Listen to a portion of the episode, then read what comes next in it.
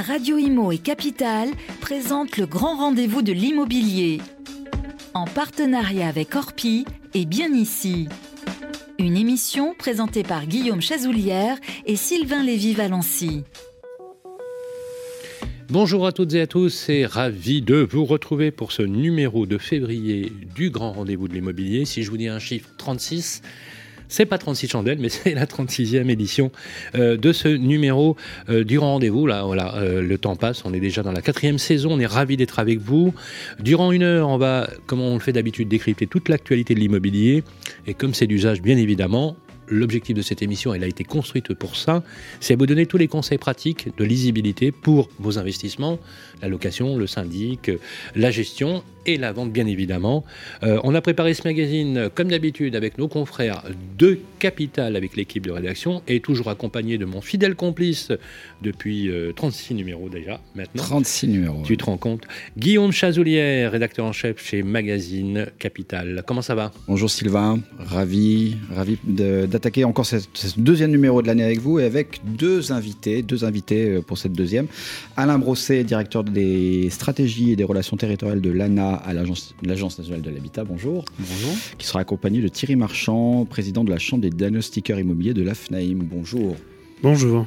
Avec vous, nous parlerons à la fois du tout récent euh, service public dédié à la rénovation énergétique et aussi des nouveaux diagnostics de performance énergétique auxquels les vendeurs et bailleurs doivent se soumettre dès lors qu'ils euh, remettent un bien sur le marché. Donc une émission vraiment spécialisée sur la rénovation énergétique aujourd'hui C'est vraiment, on va dire que c'est un peu la dent creuse du moment, c'est vraiment le sujet d'actualité, on peut le dire. Merci Alain Brosset d'être avec nous et vous aussi Thierry Marchand. Et dans ce numéro, on va retrouver bien sûr la séquence que vous préférez, les amis. Ça vous concerne en trois parties, notaires, agents, immobiliers, avocats répondront à toutes vos questions. Les chroniqueurs sont aussi au rendez-vous. On aura le conseil juridique très attendu de notre amie Roselyne Conan, directrice générale de la NIL, et bien sûr l'édito d'Orpi, euh, pardon, l'édito de David ben Bassa, directeur général de Bien Ici, mais aussi droit dans l'IMO avec nos amis d'Orpi France, bien évidemment. C'est parti pour une heure de conseil immobilier. On enchaîne.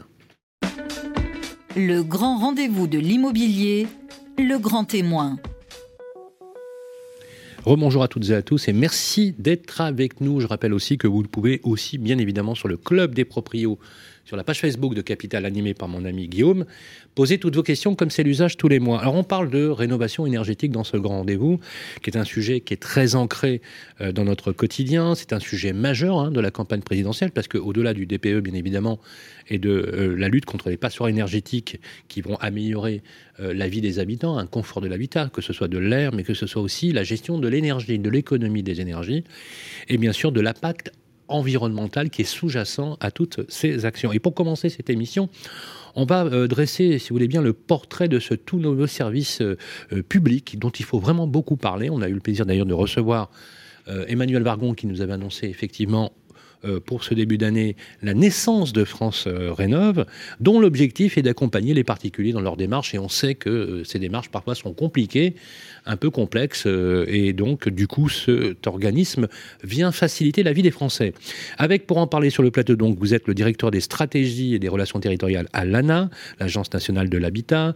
Euh, rebonjour Alain Brosset et vous allez partager le plateau avec un professionnel en activité qui tous les jours est confronté avec cette réalité liée au diagnostic de performance énergétique. Il anime d'ailleurs, il est le président élu de la chambre des FNIM des diagnostiqueurs. Alors la première question qui est posée toujours dans notre émission, et c'est une tradition, va vous être posée, si vous voulez bien, par Guillaume Chazoulière. Merci Sylvain. Et on va commencer par vous, Monsieur Brosset. Bonjour, rebonjour. Euh, la rénovation énergétique donc s'impose, Sylvain l'a dit, comme un marqueur, un marqueur politique de cette fin de quinquennat. Euh, afin d'accélérer en ce sens, le gouvernement vient d'ailleurs de lancer France Rénove, dont euh, c'est un tout nouveau service public dédié à la rénovation énergétique. Mais, mais encore, de quoi s'agit-il? Est-ce que vous pouvez nous décrire ce dispositif? Oui, bonjour, euh, bonjour, euh, bonjour à, à, toutes et à tous. Le France Rénov, c'est une marque, c'est la marque du service public de la rénovation de l'habitat. Donc, ça va au-delà aussi de la rénovation énergétique pour proposer euh, des conseils et des services qui vont au-delà strictement de la seule rénovation énergétique.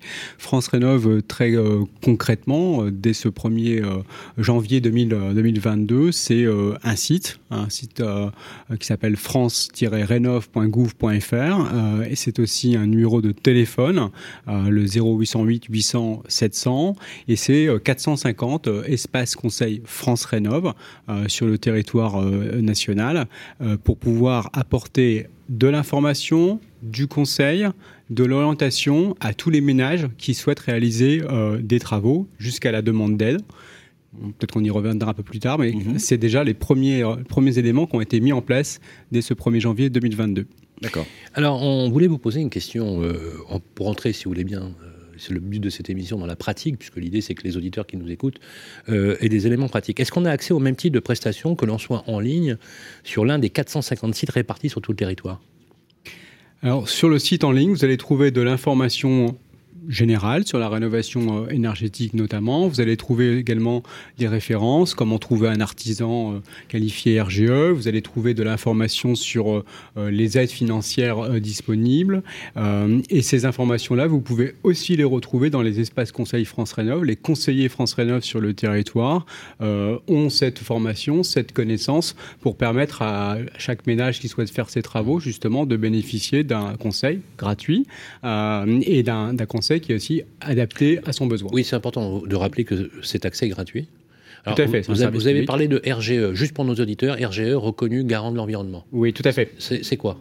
Euh, c'est une, qualification qui s'applique aux, artisans et cette qualification, elle est nécessaire pour euh, euh, percevoir les aides publiques en matière de rénovation énergétique. Donc on dit à nos auditeurs que quand vous allez sur ce site, sur les 450 sites, et d'ailleurs sur ces conseils qui sont, je le répète, gratuits, c'est le cas aussi des ADIL et des ANIL, de l'ANIL, hein, conseils gratuits au niveau du logement, veillez bien effectivement à ce que ces labels garantissent, c'est bien ça Alain Brosset, on va dire, un travail de qualité.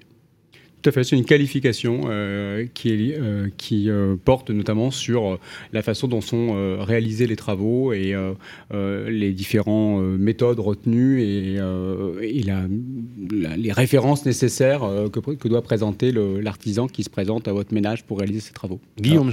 Alors, on continue dans le pratique et on va se mettre à la place d'un particulier qui, qui frappe à la porte d'un des 450 sites ou qui se connecte sur France Fénov. Euh, votre première mission, donc, ça va être de. Je vous présente un projet et de me euh, lister euh, des types de travaux que moi je devrais entreprendre pour arriver à, à ce que, aux besoins que j'ai de performance énergétique, d'isolation, mais aussi de me lister toutes les aides auxquelles je suis éligible. C'est bien ça Comment vous allez m'accompagner?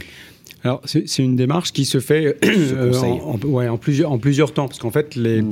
les, les, ménages qui se présentent sur, auprès des espaces conseils France Rénov ou qui fréquentent le site francerénov.gouv.fr ou qui appellent le numéro de téléphone sont à des niveaux de maturité un peu différents. Certains euh, souhaitent avoir une information assez générale, en fait, euh, sur la rénovation énergétique, les aides disponibles, ce qu'on peut faire en matière de ventilation, de chauffage euh, de, ou d'isolation. D'autres ont un projet de travaux un peu plus précis euh, euh, et, à ce moment-là, euh, ils vont pouvoir justement formuler leurs leur, besoins et le conseiller France Rénov va leur apporter une réponse plus personnalisée, un conseil en fait, et pas, pas, seulement une information. Ce conseil, il peut être très technique, effectivement, sur le choix, notamment des, types de travaux, des isolants, la façon d'aborder aussi la, le bilan énergétique de son logement. et il peut aussi porter sur la façon de déposer une demande d'aide et comment quel, type d'aide solliciter adapté au choix qui a été justement fait par le, à ce moment-là par le, par le ménage. Euh, ça peut aussi être la mise en relation avec un, artisan au sens effectivement euh, euh, capacité à pouvoir s'assurer que l'artisan est bien RGE. justement, vous avez tout ça va assez loin ce type d'accompagnement et ça peut, c'est un entretien qui peut, qui peut, qui peut durer une heure et qui peut justement être assez personnalisé sur. Ou au téléphone si je suis en ligne. Alors, au téléphone, la, réponse va plutôt être une information générale et justement, s'il y a besoin d'un accompagnement plus précis, plus euh, euh, lié à la nature des, travaux, du logement, de la composition du ménage, à ce moment-là, il y a une mise en relation avec un conseiller France. Et on se déplace Est-ce que le conseiller se déplace ou il faut se déplacer euh, dans le bureau du conseiller? Alors ça dépend là aussi du niveau de maturité du projet. C'est-à-dire que euh, le premier entretien se fait en général soit au téléphone, soit euh, en présentiel dans l'espace conseil France Rénov. mais s'il y a ensuite une démarche d'accompagnement, et notamment ce, ce, qui est mis en place dans le cadre de France Rénov, c'est aussi mon accompagnateur Rénov. Et mon, mon accompagnateur Rénov, c'est une, une, démarche qui implique forcément une, une, une, visite, une connaissance approfondie du logement et ça, c'est un type d'action qui est justement mis en place par certains des conseillers. Et l'accompagnateur donc se déplacerait sur le site. Hein, d'accord? Est-ce que vous allez, pour rentrer toujours dans l'idée dans du sujet pratique, vous allez jusqu'à proposer des montages financiers clés en main? L'accompagnateur, ouais, mon accompagnateur Rénov, il y a deux types d'accompagnateurs Rénov. Il y a des opérateurs euh, historiques de l'ANA euh, qui aujourd'hui en fait accompagnent déjà des ménages, et il y a également des, espaces conseils France Rénov qui vont en fait euh, réaliser ce type d'accompagnement. Et ce type d'accompagnement comprend effectivement une, sorte d'ingénierie financière, si vous voulez, pour monter le, bon dossier correspondant sans, sans, même parler de l'accompagnateur, mmh. Mmh. quand Sylvain dit montage financier. C'est-à-dire que moi, vous allez m'apporter un, plan, de financement avec euh, ma prime rénov, les C2E. Euh, je sors avec, euh, je sais quel est mon reste à charge et mes travaux à faire. C'est l'objectif. C'est l'objectif. le, client, le, client, le client, enfin, tous ceux que nous avons interrogés, d'ailleurs, on a fait souvent des micro-trottoirs. La première question qu'ils nous posent, c'est on n'y comprend rien, c'est trop compliqué. Et quand on additionne les aides, il nous faut à peu près un Valium ou un Exomil. Donc je caricature un peu, mais on n'est pas loin de la réalité. Donc l'idée de l'accompagnateur, franchement, je trouve ça génial. J'ai fait un édito là-dessus sur BFM Business et je trouve l'idée pertinente. Est-ce que, je vraiment très pratique, je viens, je pose ma problématique, je sors, vous savez, une espèce de, plan de financement très graphique, très très synthétique, qui me dit, bah voilà, euh, en fonction de vos ressources, vous avez droit à temps, en fonction de votre âge ou en fonction de tel élément, mais aussi des aides locales, parce qu'on a remarqué avec Guillaume que selon les villes ou les régions, il y a des aides où il n'y en a pas. Il y en a qui sont conditionnelles et d'autres pas. C'est voilà, Ils sont surtout méconnus. Donc c'est ça, c'est un, vrai plan de financement. Oui, tout à fait. Euh, je, le redis parce qu'en fait, on a des niveaux de maturité qui sont différents. Mais c'est important parce qu'en fait, il y a des personnes qui ont une demande très générale et d'autres qui ont une demande très précise. et dans la demande très précise, l'accompagnateur Renov va aller justement dans le niveau de précision en disant euh, voilà, votre, votre opération elle coûte tant, euh, vous aurez un reste à charge de temps, vous ah. aurez tant de certificats d'économie d'énergie, tant, tant, de ma prime Rénov, etc. Bah, c'est ça qu'on veut. Est-ce que ça a quelque chose à voir avec les accompagnateurs dont on parle, euh, la loi, dont la loi climat fait part. Donc c'est les mêmes, oui, c'est les mêmes. On, parle exactement de la même chose. Mêmes, Parce que ces accompagnateurs, me semble-t-il, c'était pour des gros travaux de rénovation globale. Alors, euh, mon, euh, mon, mon, accompagnateur pardon, mon, accompagnateur Renault, je vais y arriver, euh, est en place dès, dès, là, dès janvier 2022. il a vocation à accompagner tout type de projet. Tout type de projet. D'accord. Après, ce qui est engagé, c'est une, une concertation justement pour plutôt l'année 2023, pour voir en fait comment étendre et avoir un, encore plus de, de modalités d'accompagnement. Mais dès aujourd'hui, vous pouvez être accompagné par mon accompagnateur Rénov dans le cadre de ce qu'on vient de se dire à Qu'est-ce qui fait à part ce plan de financement après C'est le maître d'où Il suit le projet ou s'arrête là? Il peut suivre le projet, il peut donner des conseils sur les travaux, sur le choix aussi des types, de, travaux, euh, sur la face. Alain Brosset, pardonnez-moi, pardonnez-moi. Je vais préciser la question parce que c'est hyper important bah et Ça s'apparente à une forme d'assistance à la maîtrise ouvrage. Vous savez, les, mmh, fameuses AMO. Est-ce que vous allez jusque là ou pas. Ou c'est juste vraiment un conseil de suivi. Et pour quel type de travaux vous, allez, vous allez, plus loin? Non, ça va, ça va, ça va effectivement jusqu'à jusqu'à l'assistance à la maîtrise Ça permet notamment euh, d'identifier à la fois les, euh, ceux qui vont réaliser les travaux, ça permet euh, de conseiller sur le choix des travaux, ça permet de, de pouvoir, effectivement, on a parlé du, du, montage financier, mais ça va aussi jusqu'à la qualité technique en disant c'est opportun, pas opportun de faire tel ou tel type de choix. Est-ce qu'on peut même aller jusqu'à la négociation du prix? Euh, avec l'entreprise. Entre qui L'entreprise. le devis. Il y a un devis. non, mais il y a un devis de travaux. Oui, fait. tout à fait. D'accord Qu'on arbitre, etc. Est-ce qu'il peut y avoir une négociation, un accompagnement à la négociation? Euh... Ça pourrait ou pas? euh, Non. Formellement, non. Ça reste, ça reste le ménage qui contractualise avec chacune des entreprises. Hein. Euh, on est d'accord. Alors, vraiment... d'accord. On va accélérer dans notre dans notre truc puisque, comme vous le savez, on, on veut être extrêmement pratique. Vous savez ce qu'on a été faire? On a été voir les Français dans la rue et on leur a posé la question. C'est Guillaume euh, qui s'en est occupé, n'est-ce pas Guillaume? Oui, oui, oui, ou plutôt des équipes de capital et on leur a posé la question de, mais justement de l'isolation. Quelle importance, parce que c'est on peut se poser la question euh, de savoir quel est le degré de maturité un peu des gens par rapport à l'isolation. Quelle importance accordez-vous à l'isolation? Ça, c'est bien parce Quand que. vous rentrez fois- dans un logement pour le louer ou Eh pour ouais. l'acheter, parce que c'est- est-ce que c'est devenu vraiment un Moi, je vais vous dire, déjà, pour se loger, c'est une galère. Donc, rien que le fait d'avoir un appartement, pour beaucoup, Voilà. c'est déjà énorme. Donc, il y a parfois des. C'est des Parisiens, hein, Voilà. un, Oui, un oui. prisme parisien. Oui. Enfin, ceci dit, euh, Guillaume, si on allait dans les grandes métropoles, on aurait, on aurait peut-être trouvé des, des comportements similaires. Mais dans les grandes métropoles où il est difficile de Et se vous, loger. vous allez voir, c'est intéressant. On écoute. Quelle importance accordez-vous à l'isolation lorsque vous visitez un logement? C'était peut-être pas trop d'actualité jusqu'à il y a 5-6 ans, mais actuellement, ça me paraît, oui, euh, un élément assez essentiel.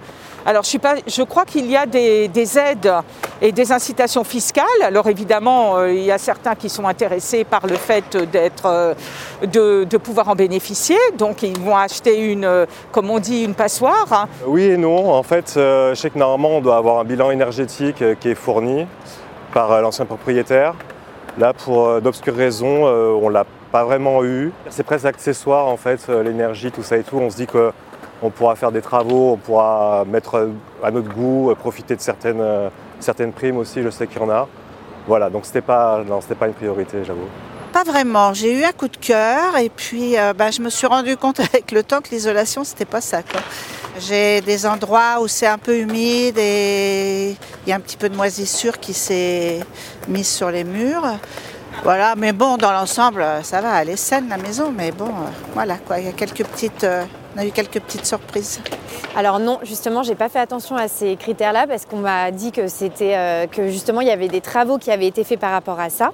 Donc du coup, on m'en a informé avant que je pose la question. Mais par contre, je remarque aujourd'hui, j'y suis depuis novembre, début novembre, et je remarque aujourd'hui qu'il y a des gros problèmes d'isolation encore. Et du coup, euh, il y a de l'eau qui s'écoule sous mes fenêtres, donc je suis en train d'essayer de régler le problème. Euh, J'ai des entrepreneurs qui sont venus, etc., justement pour, euh, pour essayer de régler ce problème-là.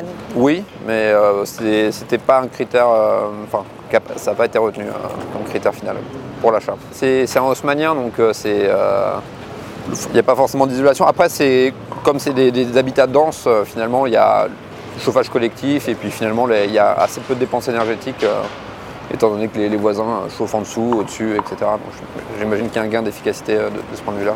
La maison, c'était clair qu'elle n'était pas isolée au début. Donc quand j'ai emménagé, j'ai installé une isolation euh, dans le grenier. Moi-même, j'ai déroulé une isolation. Mais je ne m'étais pas vraiment rendu compte au début de l'impact que ça pouvait avoir l'isolation sur notamment le coût du chauffage. Et, c'est vrai qu'il faut le vivre pour s'en rendre compte en fait hein, de la réalité de ça. Donc dans la deuxième maison que j'ai achetée, en effet, j'ai fait plus attention. Ouais. Puis J'habite à la campagne et euh, voilà, il n'y a pas de, de mur mitoyen euh, ou de voisins qui chauffent pour, pour nous. Quoi. C'est intéressant comme, euh, comme, euh, Ouais. comme retour que parce que c'est- on- qu'est-ce qu'on, comment, quand- voilà, on a un peu fait tangent encore. On a fait un euh, petit peu de patchwork, mais on n'a pas franchement l'impression, Alain Ouais. Brosset, que, que la prise de conscience dans le public. euh, En fait, c'est très intéressant, je vous le confirme. Et, euh, ce que disent ces, différentes euh, personnes, qui ont en plus de profils euh, très variés, donc c'est effectivement représentatif. Ils disent en fait qu'on peut pas distinguer le bilan énergétique du confort. Euh, on a beaucoup de personnes qui disent euh, en fait j'ai des problèmes de moisissure c'est pas forcément un problème de, de- de température euh, ressentie ou de mhm. consommation de gaz à, à effet de serre Mhm. euh, et donc, cette approche globale, c'est bien ce qu'on souhaite faire avec justement France Rénov, parce que France Rénov, c'est la rénovation de l'habitat. Et donc, ça porte aussi sur des, des, des- des conseils en matière notamment d'étanchéité, par exemple, ne sont pas des problèmes d'isolation, ou, des, ou, des, ou, des, ou des, des, des- des façons aussi d'occuper le, le logement. Ça a été un peu évoqué par le, le dernier monsieur qui disait, mais en fait, euh, comment euh, est situé mon logement, euh, Oui, comment je le vis, etc. Voilà. Et, et donc c'est tout à fait ça, une approche globale, c'est, en matière d'habitat, c'est vraiment nécessaire. Et puis si on, plan- on parle strictement bilan énergétique, on a toujours trois composantes. Et ça, pour vos auditeurs, c'est très important.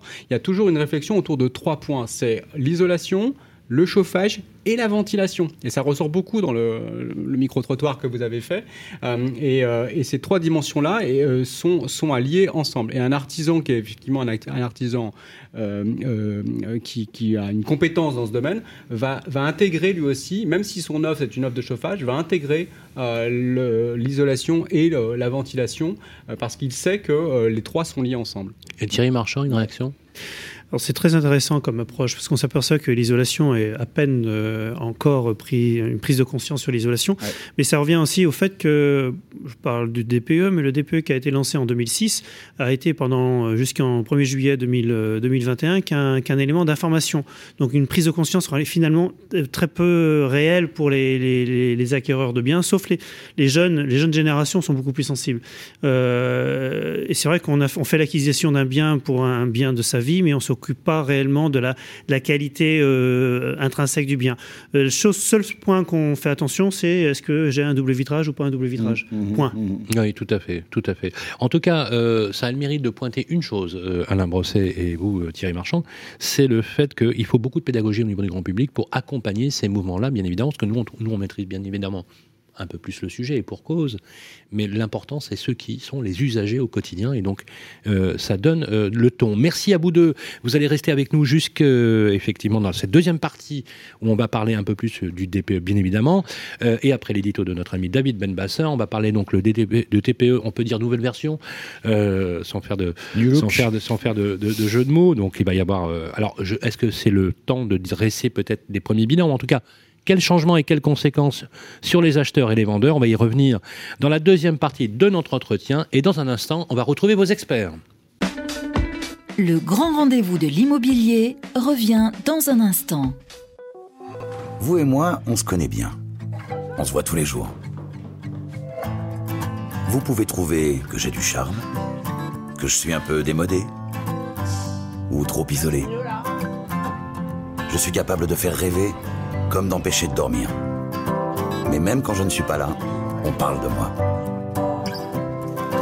Et s'il arrive que l'on me quitte, c'est toujours bon de me retrouver. De m'avoir, tout simplement. Je suis l'ancien, l'actuel, le prochain. Je suis le bien, celui que vous voulez acheter, vendre, louer ou faire gérer.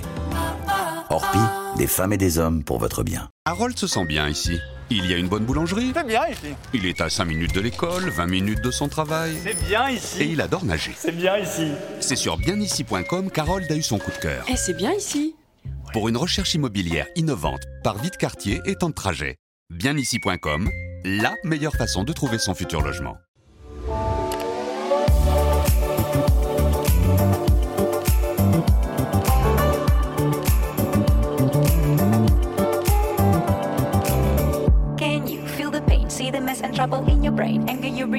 Pressure rocks you like a hurricane. Is it time for you to jump into the next train? Change of hand, make a stand. I can see your heart change. Wake up, no more nap, your turn is coming up. You feel lazy, but stop the fantasies and bubble dust. If you need to hear, go for it. I will teach you how to feel the things so close to you, connected all.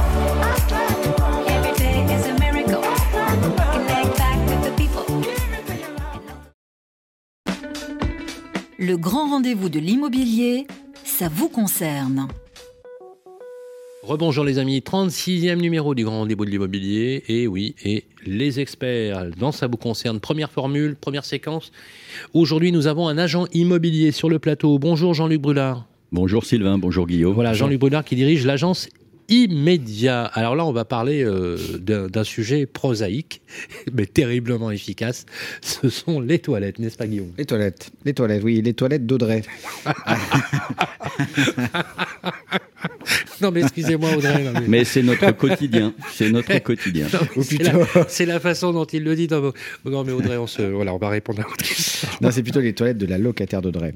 Oui, d'accord. Euh, qui habite à Limoges. Et alors, ces toilettes, il ça déborde, nous dit-elle qui du locataire ou du bailleur prend en, en charge l'intervention du plombier ah, question euh, classique. Question classique qui quotidienne. Qui prend en charge l'intervention du plombier Mes réponses un petit peu subtiles quand même, voilà. assorties de quelques conseils pratiques, si vous permettez. Euh, le décret de 87 euh, sur les réparations locatives évoque bien que les dégorgements, puisque ça s'appelle comme ça, là, voilà, sont à la charge du locataire. Mais locataire. voilà, la cause étant un engorgement.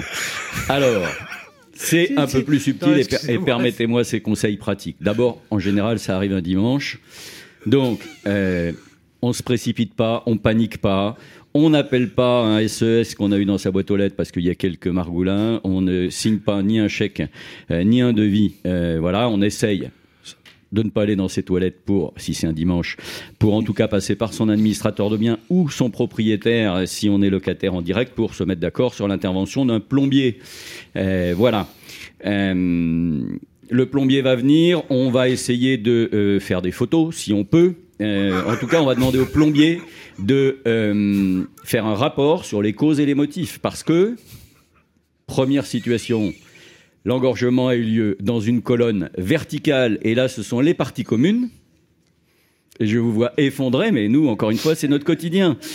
Alors, si c'est dans une colonne verticale, sauf si vous habitez au dernier étage, vous allez vous en rendre compte puisque, évidemment, si l'engorgement est en dessous, toutes les toilettes de vos voisins du dessus vont sortir sur euh, votre moquette. Donc la première étape, c'est d'aller euh, tout de suite frapper chez vos voisins pour leur dire ne vous servez pas de vos toilettes. Si euh, ça se passe autrement, et notamment si c'est sur la partie privative, c'est-à-dire la canalisation horizontale qui est à l'intérieur de votre logement, alors là, c'est une autre affaire, puisque dans le premier cas, la colonne partie commune, donc c'est une question de copropriété. Mm-hmm. On ne sait pas déterminer qui est le responsable. Si c'est la partie privative, deux cas de figure. Soit, et on revient sur le décret de 87, c'est une question de mauvaise utilisation parce que il euh, y a un morceau de plastique, il euh, y a euh, la voiture miniature du petit garçon qui est restée en travers de la canalisation. Et ça, c'est du mauvais entretien c'est à la charge du locataire. Si par contre, si par contre le plombier s'aperçoit que soit il y a une malfaçon dans la réalisation de la canalisation ou, et c'est souvent le cas de la vétusté, notamment avec euh, du tartre, mais j'arrête parce que vous êtes effondré, et parce que parfois bah, le tartre il a réduit à une section de 5 ou 10 cm, c'est de la vétusté, donc ça va être à la charge du propriétaire. C'est parfaitement clair et merci, merci d'avoir regardé votre euh, Je suis vraiment désolé. Euh, excusez-moi, mais d'avoir aussi pédagogue. non, mais, non, mais c'est vrai que c'est terriblement prosaïque, effectivement. vous allez la garder ou pas Parce que c'est super intéressant. oui, oui, on va la garder. Non, non, non, on la garde. Parce qu'elle est, elle est, elle est superbe. Vous êtes effondré, les mecs. On va la garder. Mais Jean-Luc, franchement. Mais toi, il est extraordinaire. Non, non, mais j'aime bien cette couche. Je prendre qui c'est qui prend la photo euh, Moi, j'adore. Voilà. Euh, enfin, j'adore. Avec un maximum de détails, c'était parfait. C'était terriblement, c'est terriblement efficace. Voilà, pardonnez-moi, mais ça ferait rire. Bon, c'est vrai que ça fait un peu sourire, mais sur le moment, effectivement non, puis c'est une vraie question. Alors là, euh, combien on en entend C'est pas moi qui prends en charge le machin. Mais quand ça arrive, c'est vraiment c'est vraiment, c'est vraiment pas drôle. Alors on va passer euh, côté syndic, hein, si vous voulez bien. Donc le syndic d'Hélène, on a Hélène qui vit à Paris. Euh, ce syndic vient de rompre son contrat, comme ça, suite à une assemblée générale, on va dire plutôt hostile, hein, ou, ou assez houleuse. Euh, est-ce qu'il est autorisé à rompre le contrat de la sorte et comment euh, la propriété, du coup, comment elle fait pour rebondir? Est-ce que le syndic, il a le droit de se, se barrer comme ça en quitter le navire, euh, quoi. Alors, quitter le navire, prenez votre contrat, je m'en fous, je m'en vais. Voilà. Comme on parle de contrat, on parle d'un syndic professionnel, puisque mmh. dans des petites copropriétés, il peut y avoir des syndics bénévoles. Donc là, encore une fois, je me place dans le cas d'un syndic professionnel. Non, un syndic euh, professionnel ne peut pas agir de la sorte. C'est sans doute pas d'ailleurs un mm. syndic de la FNIM, euh, parce que euh, y a une réglementation. Le syndic, ce n'est pas qu'un prestataire, c'est un mandataire pour la gestion de la copropriété. Il en détient les fonds, il paye les fournisseurs. La copropriété ne peut pas fonctionner sans le syndic. C'est pour ça que la loi protège les copropriétaires avec des obligations, un cadrage. Si le syndic prend l'initiative de la rupture de son contrat de syndic, doit y avoir un motif légitime et sérieux et il ne peut pas le faire sans avoir convoqué dans un délai minimum de deux mois une assemblée générale, à l'issue de laquelle il pourra donner sa démission. Euh, on est bien dans ce cas de figure, d'après ce que j'ai compris dans la question, puisqu'il y a d'autres euh, situations où, à l'occasion de l'Assemblée générale ordinaire, par exemple, on décide de changer de syndic, ah. et bien dans ce cas-là, les choses se passent plus naturellement. J'ajoute que le syndic qui euh, va décider de jeter l'éponge a aussi des obligations en termes de transmission bah, des fonds qui sont sur son compte, puisque vous savez que les syndics doivent avoir un compte séparé par copropriété, donc c'est l'argent qui va permettre de payer les fournisseurs de la copropriété, va aussi avoir des délais euh, pour transmettre les documents de base qui vont permettre bah, de continuer la gestion de la copropriété, et il devra aussi faire, dans les trois mois de mémoire, un arrêté des comptes pour ce qui le concerne, de la copropriété, avant de rendre les clés, si je puis dire. Merci, c'est très clair. Voilà pour vous, Hélène, et surtout, euh, tenez-nous au courant de la suite, bien évidemment. Merci à vous, Jean-Luc Brulard. Euh, on peut vous retrouver à Rueil-Malmaison. Vous avez une agence qui s'appelle Immédiat. Et le site internet, euh, c'est www.agence du 6 immédiat.fr, c'est bien ça? Exactement. Voilà, voilà c'est la bonne adresse si vous voulez aller à Rueil. Jean-Luc Brulard, un professionnel comme on les apprécie. On se retrouve dans un prochain grand rendez-vous hein, de l'immobilier euh, avec euh, toujours votre expertise. On enchaîne avec, notre, notre émission dans ce 36e numéro. Salut Jean-Luc. Le grand rendez-vous de l'immobilier, l'édito de David Benbassa. Eh bien, bonjour à toutes et à tous. Euh, c'est l'heure de l'édito de David Manassa, car chaque mois, nous le retrouvons pour son audito. Et vous allez nous parler, David, des passoires thermiques. Bonjour Sylvain, bonjour Guillaume. Aujourd'hui, je vais vous parler des passoires thermiques. Alors effectivement, on en parle depuis un certain temps, mais c'est cette année que le sujet des passoires thermiques va réellement impacter le marché immobilier français. Alors quand je dis cet été, c'est effectivement à partir du 25 août 2022 que bah, les loyers seront gelés pour euh, les logements en DPE, diagnostic de performance énergétique F ou G. Je vais, le dire souvent ce mot. Hein. Et à partir du 1er janvier 2023, interdiction de louer les logements consommant plus de 450 kWh par mètre carré par an, donc euh, ceux notamment notés G. Autrement dit, tout ça, c'est demain. Donc, on a regardé un petit peu sur euh, bien ici comment était, comment se comportait le volume de ces logements notés F ou G. Alors, il représente 12% des annonces de transactions, 11% des annonces de location. Pour ça, ça fait pas beaucoup, mais on va rentrer un petit peu dans le détail. Sur la location, la part est quasiment identique à celle de l'année passée. Par contre, sur la transaction, on voit que la part a été multipliée par 2 en seulement un an. On est passé de 2 à 4% pour les logements classés G et de 5 à 8% pour les logements classés F. C'est assez important comme mouvement. Hein. On va faire un petit cas particulier sur Paris où là vous allez voir que c'est encore plus impressionnant. Euh, les logements louer dont euh, les, les, DPE sont F et G, eux représentent en gros un quart de l'offre locative, ce qui est important. Et 10% sont classés G et cela finalement ne pourrait plus être loué aujourd'hui si la loi était déjà appliquée. Le volume, ce quart de l'offre locative, c'est identique, ça n'a pas évolué entre 2020 et 2021. Par contre, quand on regarde les sujets de transaction, il est bien à vendre. La part, euh, effectivement, des logements notés F et G, et eux, ont été multipliés par deux en un an et représentent maintenant 25% de l'offre de logement à Paris. C'est très impressionnant. Si on regarde maintenant le marché national, pour le marché locatif, finalement, la pression est tellement importante que il y aura assez peu d'impact. Le critère DPE, effectivement, ne joue pas un rôle clé dans la décision de louer. La règle du premier arrivé, premier servi reste de mise. Et finalement, tant que le candidat répond aux critères euh, de revenus, finalement, il pourra, il pourra louer.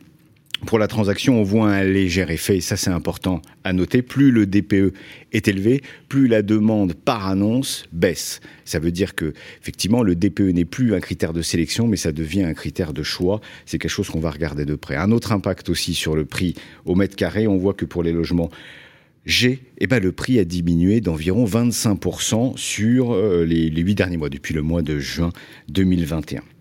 Alors vous le savez, la loi climat et résilience, celle qui fixe le calendrier des obligations énergétiques, euh, bah, finalement, elle va s'étendre jusqu'en 2050. Le but est assez clair, c'est finalement que tous les logements vendus ou loués soient notés en catégorie A ou B. Cela signifie qu'ils consomment moins de 110 kWh par mètre carré par an et également qu'ils émettent moins de 11 euh, kg de CO2 par mètre carré et par an.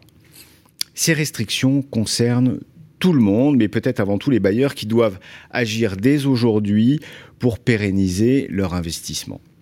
Les vendeurs et les acquéreurs vont aussi être impactés finalement, bien évidemment, par les, évolutions euh, du prix des biens. Mais entre fatalité et opportunité, la frontière est ténue et moi je vais essayer de vous parler d'opportunité. On commence par les travaux d'amélioration de la performance énergétique, finalement, qui s'articulent autour de trois euh, grandes catégories de travaux l'isolation, la ventilation et la production d'énergie de chauffage. Finalement, le champ est assez large et, c'est entre ces trois catégories qu'il va falloir combiner pour arriver à faire des économies et à réduire la consommation énergétique du logement. Et je le disais, il faut agir. Et ben, pourquoi pas le faire maintenant et bénéficier tant qu'il est encore temps des aides euh, financières comme celles proposées par ma prime rénov, par l'éco PTZ, l'éco prêt à taux zéro, ou encore le soutien de certaines banques comme la Banque Postale ou le Crédit Mutuel qui ont mis en place des prêts avance rénovation. Ça, c'est intéressant. Alors on voit bien que tout ça est dans l'objectif d'améliorer les notes de DPE. Alors quand on regarde avec l'évolution du calcul de DPE du 1er juillet 2021, on, on constate que 7 à 10% des annonces de logements classés G étaient seulement classées F avant l'évolution de ce calcul de critères, ce qui correspond à une différence de 30 kWh par mètre carré et par an depuis le changement de barème. On regarde un peu plus précisément, on voit aussi qu'un tiers des annonces de logements G nécessitent un gain de 60 kWh par mètre carré et par an pour améliorer leur note et passer à la catégorie F. On voit bien que ces premières marches semblent clairement atteignables. Alors la question de la rénovation euh, euh, énergétique chez les propriétaires bailleurs, bah, c'est pas si nouveau car euh, c'est été basé et ça c'est ce qui a construit le dispositif de Normandie qui a connu un fort succès notamment depuis 2019. Le bénéfice, je vous le rappelle, c'est simple, économie d'impôts en fonction du nombre d'années euh, de mise en location des biens. Donc on fait des travaux, on loue et on bénéficie d'économies d'impôts. 12% d'économies d'impôts pour 6 ans de location, 18% pour 9 ans de location et 21% d'économies d'impôts pour 12 ans de location. Alors quand je vous parlais d'opportunités, vous arrivez à faire le lien là, à n'en pas douter, on, voit, on va voir arriver c'est sûr, des nouveaux investisseurs qui vont profiter des prix bas sur les logements classés F ou G, les mettre, euh, les rénover et les remettre sur le marché, soit en location, soit en transaction.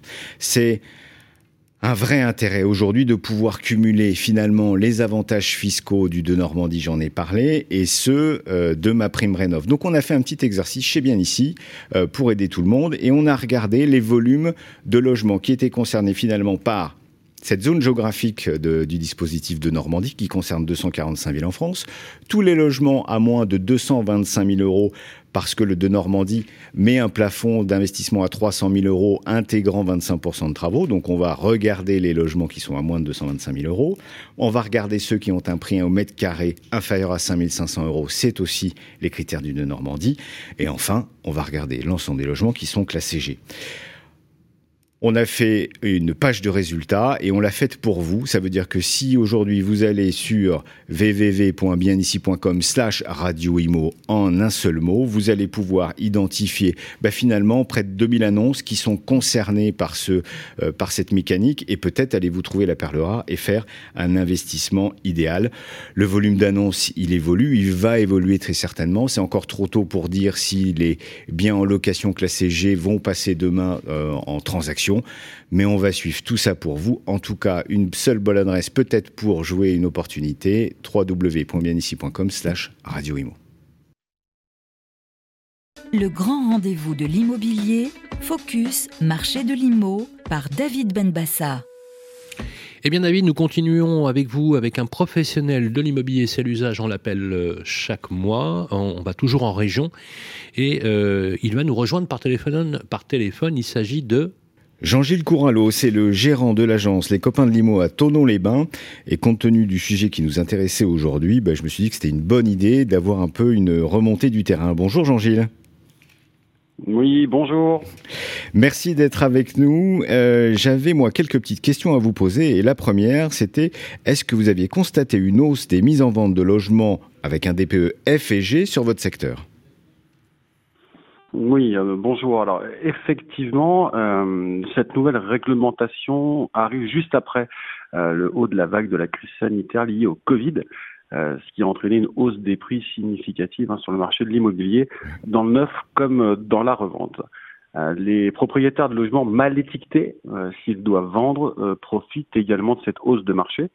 Ils peuvent donc vendre en, prenant en compte les travaux qui seront à réaliser par eux-mêmes ou bien par leurs euh, futurs acquéreurs. Hum, sur le marché de la résidence principale, par exemple, la hausse des ventes euh, n'est pas forcément due à ce nouveau DPE, mais à une hausse significative de la demande. En revanche, euh, il est vrai que sur le marché de l'investissement et de la résidence secondaire, il y a une forte hausse d'estimation et de mise en vente liée au nouveau DPE. En effet, un propriétaire d'un logement secondaire est très souvent déjà propriétaire de sa résidence principale avec tous les frais que cela engendre, prêts en cours, frais d'entretien, taxes foncières, etc. Et l'idée de devoir effectuer des travaux importants euh, dans leur logement secondaire est pour beaucoup d'entre eux impossible financièrement. D'accord. Et du coup, j'imagine qu'il va y avoir de plus en plus de mandats euh, finalement avec ces diagnostics euh, mal notés FG. Est-ce que vous, vous avez mis en place une stratégie au sein de l'agence pour capter et ces mandats et rassurer le propriétaire? Oui, bien sûr. En tout cas, on a essayé de le faire, effectivement. Euh, donc, il faut savoir que dans chaque transaction, un des fondamentaux de notre agence immobilière est le conseil, le service apporté à nos clients acquéreurs et vendeurs. Il faut donc prendre le temps d'expliquer les points forts et les points faibles aux clients. Ensuite, il faut leur apporter des solutions. Euh, une d'entre elles est de faire réaliser, par exemple, des devis de travaux pour la mise aux normes énergétiques. Mmh. Euh, mais ensuite, il faut trouver des solutions euh, pour financer ces travaux. Donc, il y a plusieurs solutions. Si vous êtes propriétaire de résidence principale, vous avez certainement le droit au crédit d'impôt pour la transition énergétique. Il y a certains critères d'éligibilité, évidemment, euh, mais, nous accompagnons nos clients euh, dans les démarches qui sont souvent euh, fastidieuses. point important, le CITE s'applique également pour les biens en copropriété, si bien dans les parties privatives, mais également dans les parties communes. Si vous êtes propriétaire de votre logement secondaire, vous pouvez réaliser des travaux sous la forme de déficit foncier, ce qui vous permettra de défiscaliser les montants de vos travaux sur vos revenus locatifs. Euh, pour l'organisation des travaux, nous pouvons mettre en relation des entreprises qualifiées et compétentes dans notre secteur. Il est important d'avoir des solutions euh, complètes à proposer à nos clients. Eh bien écoutez, merci beaucoup, c'est très très clair et moi j'aurais qu'un conseil à donner euh, et ça suivra tous ceux que vous donnez à vos clients. Si vous êtes à Tonon-les-Bains et que vous cherchez à mettre votre bien en vente, il faut aller toujours pas s'adresser aux copains et les copains de Limo, bah, c'est la bonne adresse pour, pour faire ça. Merci beaucoup Jean-Gilles, à très bientôt. Eh ben, merci à vous, au revoir, à bientôt. Le grand rendez-vous de l'immobilier, ça vous concerne. Rebonjour dans ce 36e numéro, et oui déjà 36, euh, l'âge de raison, euh, notre numéro du grand rendez-vous de l'immobilier, comme quoi finalement c'est grâce à vous qu'on est que nous sommes, que nous sommes toujours là. Euh, notre euh, expert, il est habitué des plateaux, il est avocat au barreau de Paris, c'est Xavier Demezois. Bonjour Xavier. Bonjour. Alors Xavier, vous êtes spécialiste euh, en particulier en location saisonnière et en droit de l'immobilier. On est ravi de vous recevoir dans ce grand rendez-vous, bien évidemment aux côtés de Guillaume, et vous allez répondre, comme c'est l'usage ici dans notre émission, aux questions des auditeurs qu'il posent d'ailleurs sur le groupe Facebook, le Club des Proprios, Guillaume. Oui, alors, première question de Catherine de Rouen. Alors, le bailleur de Catherine vient de lui délivrer un congé pour reprise afin d'habiter. Euh, mais Catherine suspecte que son bailleur souhaite en réalité récupérer le logement, non pas pour habiter, mais pour vendre. Euh, elle se demande quels sont ses droits à ce moment-là et, que risque le bailleur indélicat. Alors en fait, effectivement, c'est un, un, sujet qu'on rencontre très fréquemment euh, euh, devant les tribunaux, c'est le cas où le bailleur délivre un congé pour reprise pour habiter et en pratique, en réalité, le, le bailleur ne le reprend pas du tout pour habiter. Euh, il le vend ou euh, il, le, il, le loue, il le loue à quelqu'un d'autre, par exemple. Donc là, il y a deux hypothèses. Soit votre auditrice est déjà dans les lieux, elle n'est pas encore partie, on est dans la période du congé et elle voit par exemple une annonce sur Internet de vente du bien. Dans ces cas-là, il faut tout de suite qu'elle saisisse le tribunal judiciaire via un avocat pour contester la validité du congé et expliquer qu'il s'agit d'un congé frauduleux. Deuxième hypothèse plus courante, celle-là, c'est le cas où elle est partie à l'issue de son congé et elle s'aperçoit après coup que finalement euh, le, euh, le, propriétaire n'habite pas euh, dans les lieux comme c'était prévu. Alors que nous dit euh, le, les textes finalement? Alors la loi de 89 ne nous donne pas de délai maximum ou pour offrir au propriétaire le choix de l'habiter. En fait, c'est du cas par cas. Simplement, la jurisprudence nous dit que ça doit être fait, la reprise pour habiter doit être fait dans un délai raisonnable et pour une durée sérieuse. Donc très concrètement, pour vous donner deux exemples, euh, la jurisprudence a pu considérer par exemple que euh, un propriétaire qui avait laissé vacant l'appartement pendant trois ans, euh, c'était légal puisqu'en fait il avait mis cette période à profit pour faire des travaux dans les lieux. De même, la jurisprudence a pu considérer qu'une personne, un propriétaire qui était malade, n'avait pu habiter les lieux et l'avait donc laissé vacant. A contrario, euh, il faut être vigilant sur le fait si on voit par exemple que le propriétaire n'habite pas dans les lieux du tout euh, et qu'on voit qu'effectivement c'était c'était c'était bidon. Et dans ces cas-là, j'invite véritablement l'auditrice euh, à saisir le tribunal, preuve à l'appui évidemment. Le mieux c'est de faire un constat d'huissier, pourquoi pas même un rapport d'un détective et d'aller au tribunal en disant bah voilà, à peine deux mois après mon à peine deux mois après mon départ, bah, finalement j'ai quelqu'un d'autre dans les lieux où il a été vendu. Et là le tribunal ne pourra pas réintégrer votre auditrice dans les lieux. Les tribunaux ne le font jamais, mais on sera sur le terrain indemnitaire. C'est-à-dire qu'elle pourra prétendre à la compensation de son on déménagement. Donne raison euh, au locataire dans ce cas-là? Comment? On donne raison oui, au locataire. là encore, ça, ça, dépendra du délai euh, dont le propriétaire, on va dire, n'a pas repris les lieux rapidement. dans ces cas-là, les tribunaux, effectivement, sont, les tribunaux sont très sensibles, effectivement, à indemniser, effectivement, ce qui s'appelle un congé frauduleux. Dernier point d'importance, euh, un congé frauduleux est sanctionné pénalement. Un bailleur qui donnerait un congé frauduleux s'expose pour une personne physique à 6 000 euros d'amende et à une personne morale, ça peut monter à 30 000 euros d'amende. Ah oui, quand vous même. Êtes, vous êtes donc prévenu. c'est chaud. Le bailleur de Catherine est, donc prévenu. En fait, c'est un motif fallacieux. Quoi. Je dis, voilà, euh, je vais habiter parce qu'en fait, parce qu'en fait j'ai envie de virer mon locataire pour voilà. augmenter le loyer. Exactement. Bon, d'accord, ok. Voilà. Euh, ça calme. Alors, une autre question qui vient de notre ami Serge, qui est à Brest. Euh, il est locataire. Serge, salut Serge. Et il doit de l'argent à son bailleur. Bon, et oui, effectivement, il aurait bien aimé continuer à payer son loyer, mais il doit, il doit un peu d'argent à son bailleur. Malheureusement, ça arrive souvent. Euh, surtout en ce moment, mm. euh, en voulant rester, euh, rester, rentrer chez lui un jour, bon, bah, il, il est rentré, il a découvert que son bailleur, vous savez de quoi je parle, bien évidemment, il avait changé la serrure. Alors non seulement il avait changé la serrure, mais ce que nous écrit Serge, c'est qu'il a carrément mis toutes ses affaires mmh. sur le palier. Euh, le choc, euh, enfin, bon, mmh. tu rentres chez toi, euh, tu retrouves toutes tes affaires mmh. sur le palier. Quels sont les droits de Serge et que risque son bailleur s'il risque quelque, chose? Alors on est, on est vraiment dans l'actualité, hein, puisque ah on ouais, sait hein. que euh, ouais. les tribunaux connaissent un essor, d'autant plus avec la crise mmh. du Covid. Il y a on, eu a même, on a même eu un, eu un cas où, où le propriétaire avait muré la porte d'entrée. Ouais. Je suis pas surpris. Et aujourd'hui, en fait, on, on, arrive dans un état où le système judiciaire est complètement saturé de demandes. Euh, les propriétaires parfois doivent attendre 2-3 ans avant de récupérer leurs biens.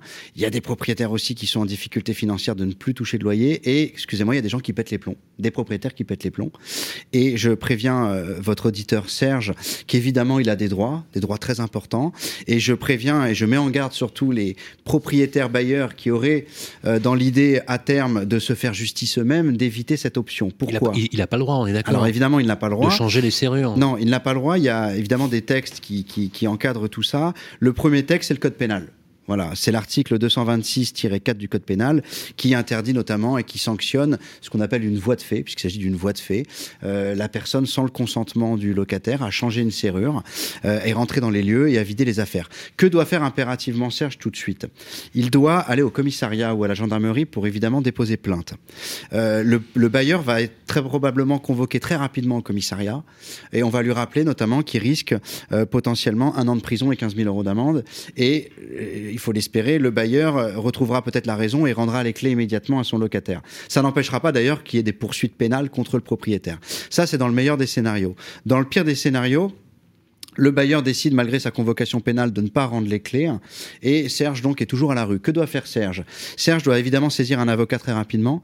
Et Serge devra, grâce à son avocat, saisir le juge en urgence c'est ce qu'on appelle un référé d'heure à heure, c'est-à-dire qu'on passe devant tout le monde pour faire court, compte tenu de la situation, et à ce moment-là, le juge pourrait euh, ordonner sous astreinte financière journalière au bailleur de réintégrer le locataire, outre le fait évidemment qu'il y aurait une réparation là encore du préjudice financier. Donc euh, là encore, euh, j'invite fortement, et après j'ai envie de vous dire, bon courage pour le propriétaire pour expulser même légalement cette personne qui a des impayés, parce que les magistrats seront très sensibles à la situation qu'a vécu ce locataire, et malgré les impayés, le bailleur aura beaucoup de difficultés à obtenir une expulsion légale par la suite. Donc, moralité de l'histoire, évitez ce genre d'écueil, euh, vous aurez beaucoup plus de problèmes que euh, de solutions. C'est euh, plus clair que ça, ce n'est pas possible. Donc, euh, à bon entendeur, salut, vous avez absolument rien. Merci à vous, euh, Xavier de Euh, je rappelle que euh, on peut vous consulter aussi votre cabinet dans le 16e arrondissement de Paris. Vous avez un site internet.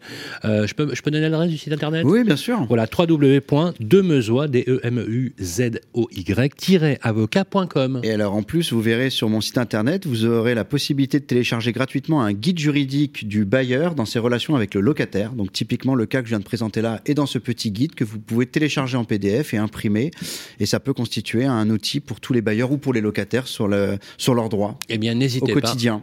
À, télécharger. Maître, merci, Maître de Mezois. On vous retrouve dans un prochain numéro du Grand Rendez-vous de l'immobilier. On enchaîne tout de suite avec nos experts. Le Grand Rendez-vous de l'immobilier revient dans un instant.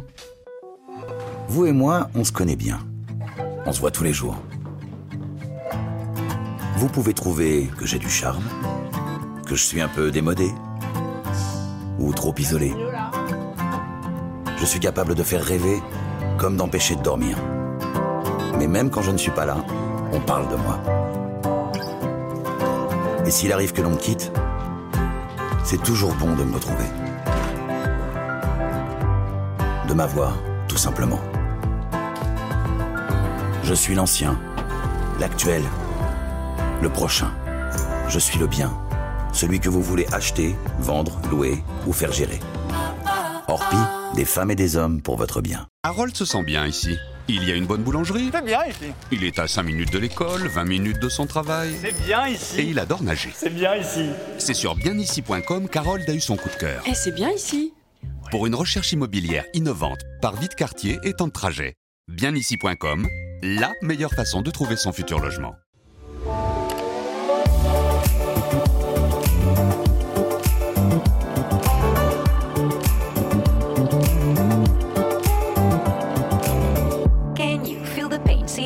Trouble in your brain. Anger you retain, pressure rocks you like a hurricane. Is it time for you to jump into the next train? Change of hand, make a stand. I can see your heart change. Wake up, no more nap, your turn is coming up. You feel lazy, but stop the fantasies and bubble dust. If you need to hear, go for it. I will teach you how to feel the things so close to you, connected all.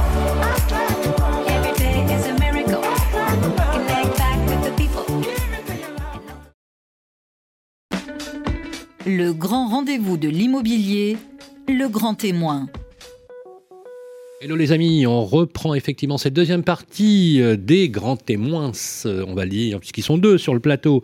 Euh, et chaque mois, comme vous le savez, on approfondit un sujet particulier pour vous, les amis, et pour décrypter cette actualité qui est parfois un peu complexe au niveau de l'immobilier. Quand je vous dis c'est l'élément central, il n'a échappé à personne d'ailleurs que la question du logement a fait l'objet de beaucoup, beaucoup de mouvements de médias ces derniers temps.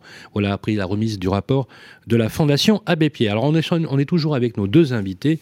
Alain Brosset, euh, bonjour, merci d'être avec nous et d'avoir accepté de participer à cette émission. Je rappelle que vous êtes directeur des stratégies des relations interterritoriales à l'ANA, l'Agence nationale de l'habitat, et bien sûr Thierry Marchand, euh, diagnostiqueur immobilier et aussi président de la Chambre des diagnostiqueurs immobiliers de la FNIM. Guillaume, nous allons parler maintenant du DPE, on va dire DPE euh, revu, le fameux DPE.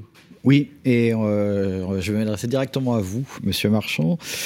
Bah, la question elle est simple. Hein. Depuis juillet, on a lancé un nouveau DPE. Moi, j'ai envie de savoir qu'est-ce que ça change vraiment ce nouveau DPE. Ouais, franchement, est-ce que c'est mieux? Allez. Alors, est-ce que ça, change? Oui, ça change euh, sur la, forme et sur le fond.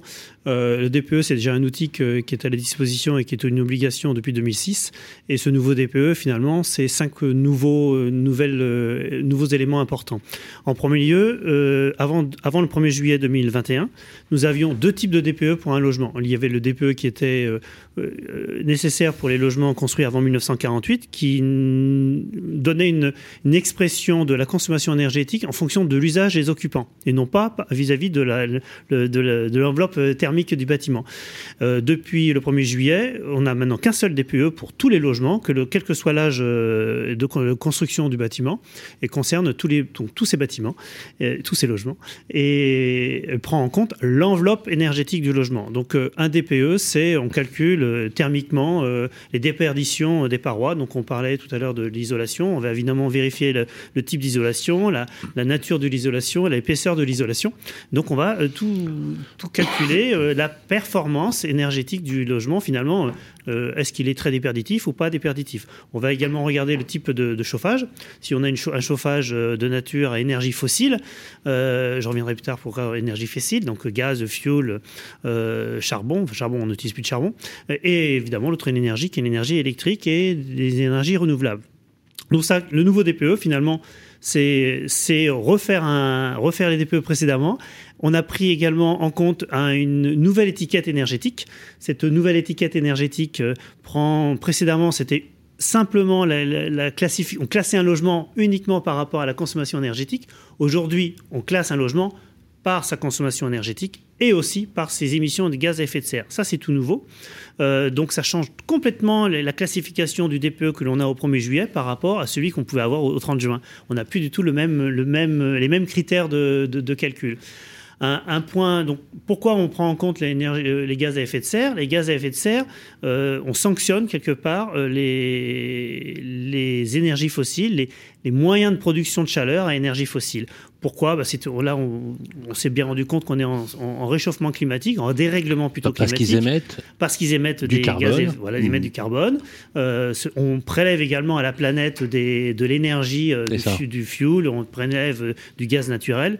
donc ces énergies, il faut bien à un moment décarboner notre, notre, notre économie. On est dans cette histoire, dans cette, dans cette philosophie de décarboner et pour permettre. Et, ce, sans impacter le confort dans l'habitat, on est d'accord. Sans impacter le confort L'énergie renouvelable vient précisément remplacer, entre guillemets, euh, j'utilise volontairement des mots pour que, les gens comprennent, euh, des énergies auxquelles nous étions habitués, c'est-à-dire le charbon à l'origine, euh, le fioul et le gaz. Oui.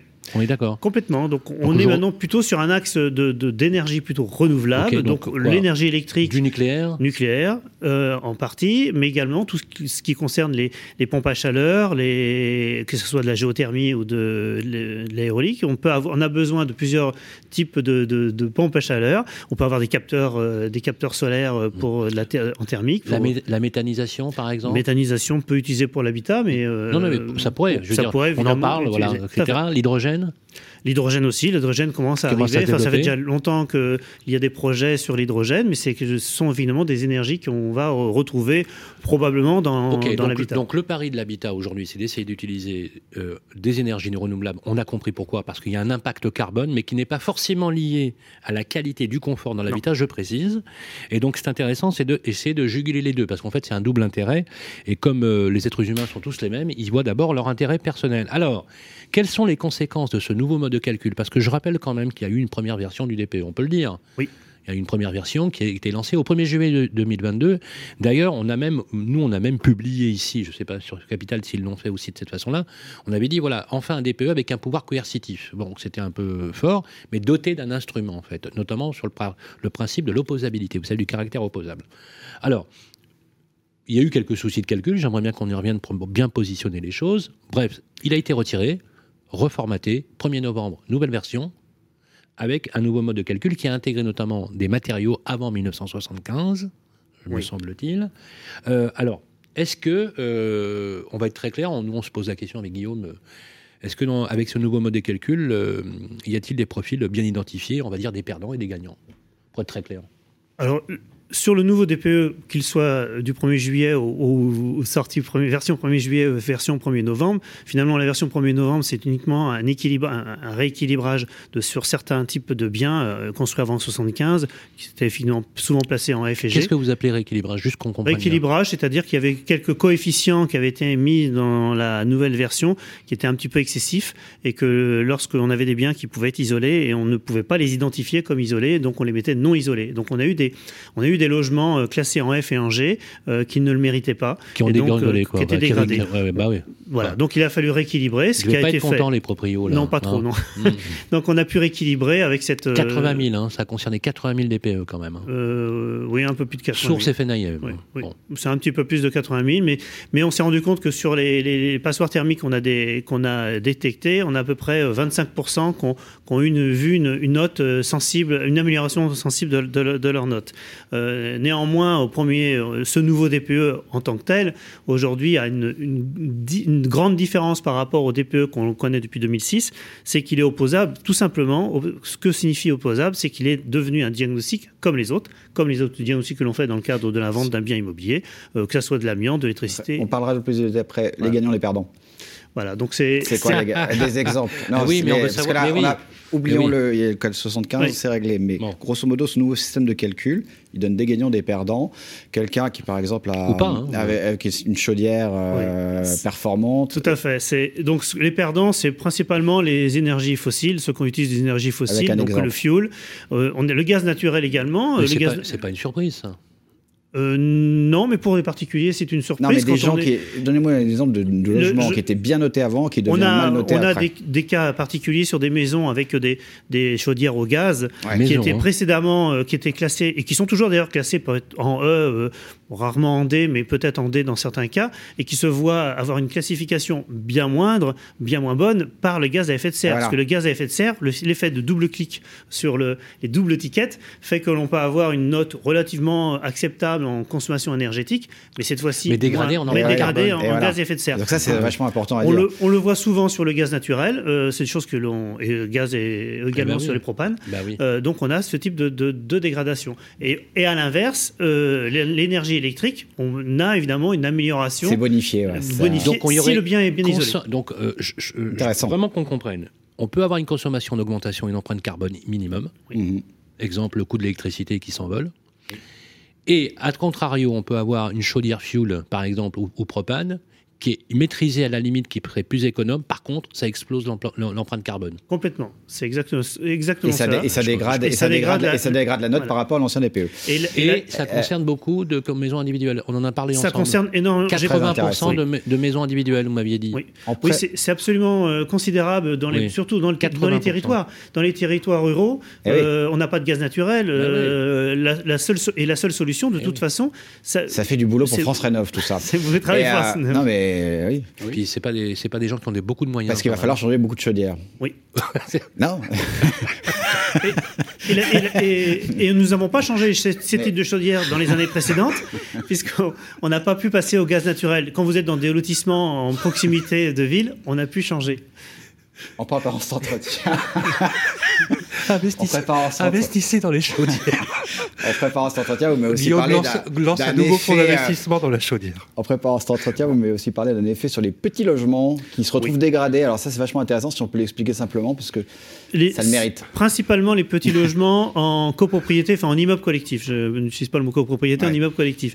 Euh, les petits logements, on a, on a un, sou un souci, c'est que la consommation énergétique euh, du nouveau DPE prend cinq, euh, cinq usages. On a l'eau chaude, euh, l'eau chaude, la production d'eau chaude, la production de chaleur, la production de, de refroidissement, l'éclairage et la ventilation.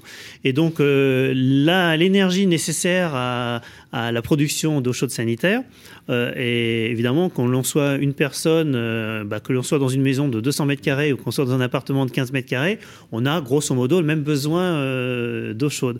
Donc le, le, le souci que nous avons sur les petites surfaces, on est très souvent très mal noté, euh, notamment dans les, dans les immeubles collectifs, euh, par du, de ce fait que la consommation énergétique est, est lourde pour euh, l'eau chaude sanitaire.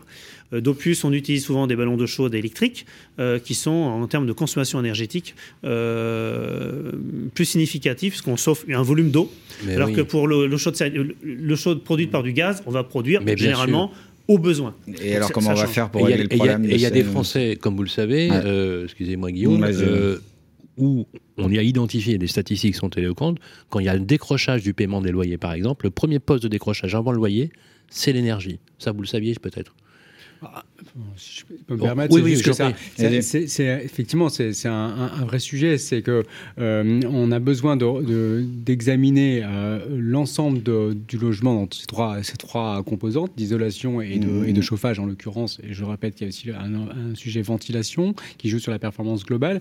Euh, et, et, effectivement, le, le, le, la façon de, changer les systèmes de chauffe dans un immeuble collectif, et notamment en copropriété, nécessite nécessite un travail d'accompagnement, ce qui est d'ailleurs prévu hein, dans, mmh. les, dans, les, aides de l'agence, pour que l'assemblée en fait des copropriétaires puisse justement être accompagnée dans cette démarche, eh parce que c'est quand même beaucoup plus complexe mmh. ça, que sur un, un, un, logement individuel. Mais vous voyez, il y a une incohérence quand même.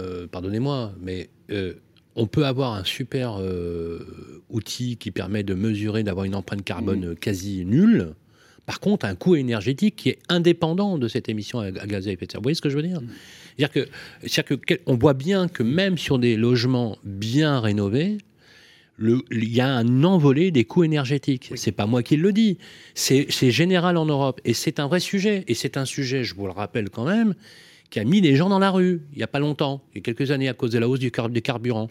Qu'est-ce que c'est quoi la solution? Parce que nous, voilà, on, la, on veut tous décarboner, mais on n'a pas envie de payer une fortune, 10% euh, Il faut euh, la, meilleure solution, la solution la plus simple, c'est de moins consommer. Le, DPE est un outil qui aujourd'hui donne, donne, donne vrai, véritablement euh, une, une, vision globale du, du, Thierry Marchand, c'est quoi moins consommer? À moins consommer, c'est moins d'eau chaude, moins, moins, produire d'eau chaude. Pour moins produire d'eau chaude, il faut vérifier que les réseaux de distribution sont bien isolés. En copropriété, on parle de la copropriété. Quand on sait que le réseau, le réseau de distribution de l'eau chaude sanitaire collectif, s'il pas isolé, mais ça plombe la note énergétique du DPE, alors que le pauvre particulier qui est copropriétaire, lui n'y est pour rien, puisque c'est l'ensemble de la copropriété qui est responsable. Et euh, il faut que, et alors, quand vous avez dans, une, dans un immeuble collectif, moi je vis en région euh, un peu estivale, on va dire, euh, quand vous avez 20% des personnes qui sont, qui sont des, des personnes qui vivent au, quotidien dans les logements et qui sont propriétaires de leurs biens, et que les autres ce sont des, des, des, soit des logements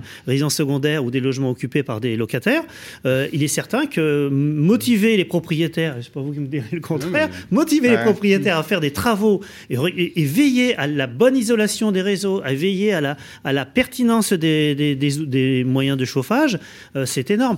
Et expliquer à une copropriété que demain il faut passer à des outils, à des moyens de production de, euh, utilisant des énergies renouvelables, c'est énorme. On n'a déjà pas fait, on est déjà encore sur du fuel, on va passer ah du, on n'est même pas passé au gaz pour dans certains cas, alors encore moins à l'électricité, il va falloir qu'on passe du fuel à l'énergie renouvelable le, saut, il est, il est colossal. Mais on, parle, on passe d'un État féodal à, une démocratie collective.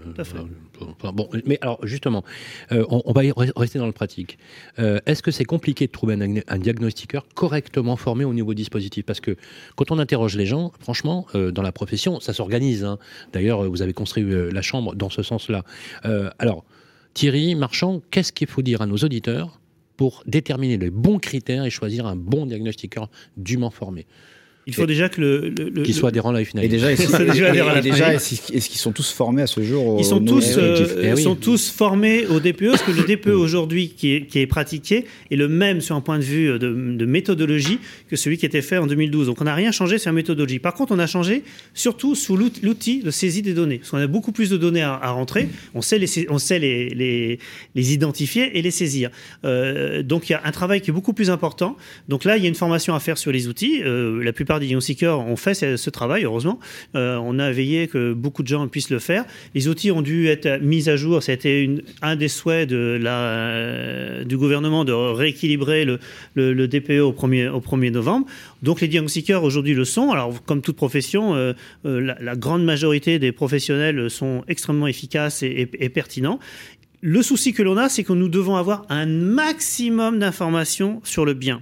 Et le diagnostiqueur ne peut pas euh, regarder, n'a pas des, yeux euh, à rayon X pour vérifier ce qu'il y a dans les murs. Donc on a absolument besoin de savoir ce qu'il y a été isolé dans les murs, s'il y a d'isolation. Alors comme je vois tout à l'heure, euh, les personnes qui ont été interviewées se rendent compte que l'isolation pas n'était pas un élément important. Alors allez leur demander si le bien a été isolé ou pas isolé. Lorsque c'est une succession, ils en savent, ils ne le savent pas. Quand c'est une quand c'est une acquisition, souvent ils ne savent pas si le bien a été isolé précédemment. Donc nous, on, ne peut pas le deviner et on a l'obligation de mettre euh, le, vrai type d'isolant. De, si on n'a pas l'information de l'isolant, comme on ne peut pas faire de sondage, euh, eh bien, on met que le bien n'est pas isolé. Deux questions. C'est quoi, en un mot, c'est quoi la certification qu'ils doivent avoir? Certifié, euh, avoir une certification énergie, ce qu'on appelle certification énergie.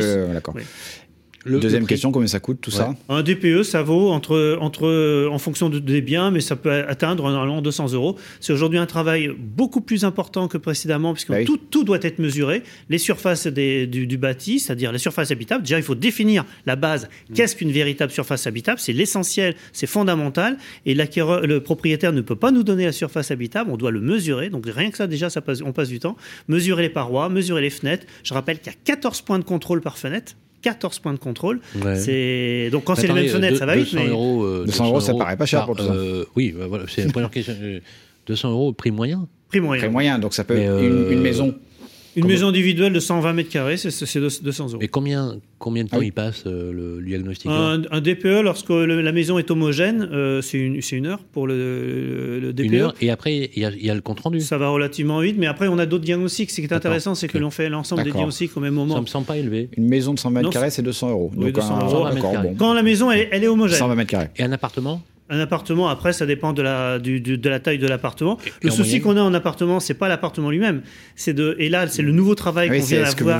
C'est de récolter les données auprès du syndic. Ah et ça, on les a pas. Bah oui, bien sûr, bien sûr. Et on a en plus beaucoup d'autres données à rajouter. On doit récupérer la taxe d'habitation pour connaître l'invariant fiscal. On doit récupérer donc un travail documentaire qui n'est plus un travail de, lié à, la, à, son quotidien. De et, là, et là, vous avez des honoraires plus élevés ou pas pour euh, ces travaux de recherche ou pas? Euh, Pour l'instant, c'est forfaitaire. C'est pas le propriétaire qui doit vous fournir ça. Si.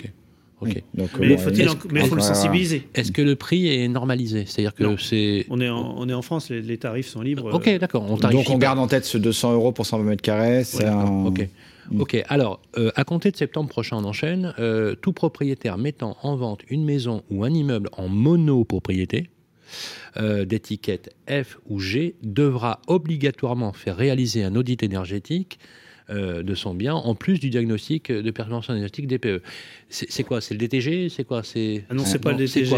un DPE et un audit. C'est un audit. Alors qu'est-ce que c'est exactement? C'est obligatoire, hein, donc, Ça sera obligatoire au 1er juillet. En monopropriété. En monopropriété au 1er septembre 2022. C'est les maisons, quoi, en fait, grosso modo. Maisons, et puis surtout les, immeubles. en, les immeubles collectifs en monopropriété, on oublie, mais on en a quand même pas beaucoup, mal. Beaucoup en province, absolument, vous avez raison. Beaucoup, beaucoup de. Oui, il y en a même en région parisienne. Euh, mm. on, les, on les voit peu, mais ils existent.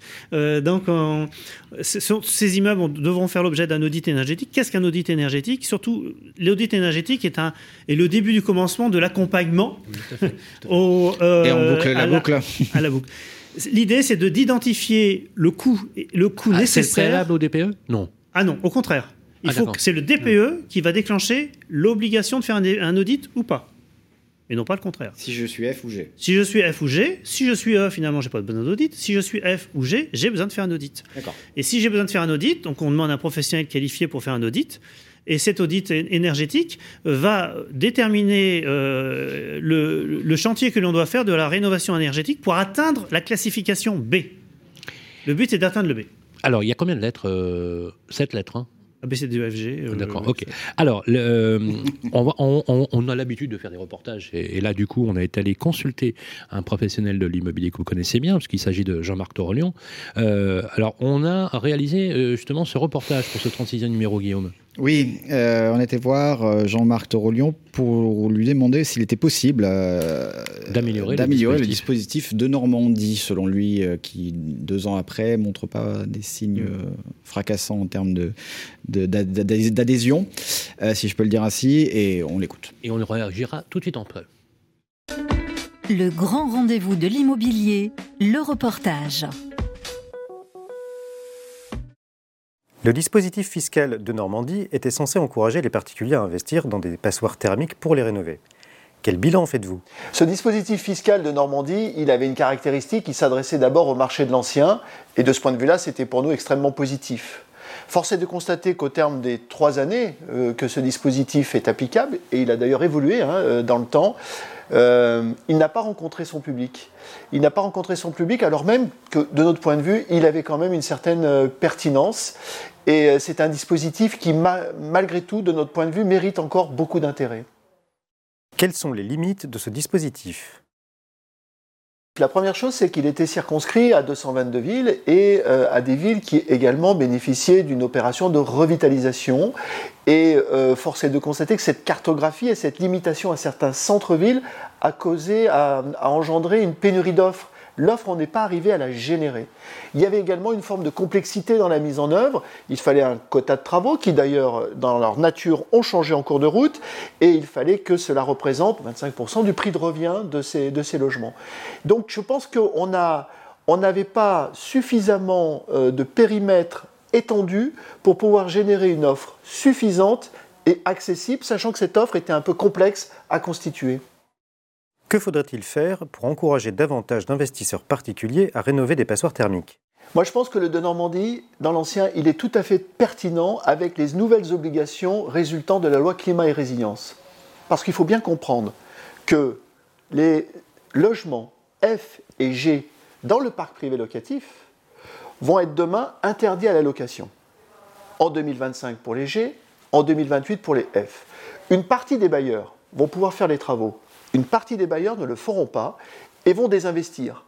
Eh bien, ces logements-là, il ne faut pas les perdre dans le parc privé locatif parce qu'on n'aura pas les moyens de reconstituer cette perte-là. Profitons à ce moment-là de climat et résilience pour que le De Normandie dans l'ancien permette aux investisseurs qui vont racheter ces biens-là de les maintenir dans le parc privé locatif, de les maintenir en les rachetant en état futur de rénovation énergétique, permettant ainsi plusieurs choses, remettre sur le marché des logements de qualité, les remettre d'une façon diversifiée dans l'ensemble de, nos villes, et en plus à des loyers maîtrisés.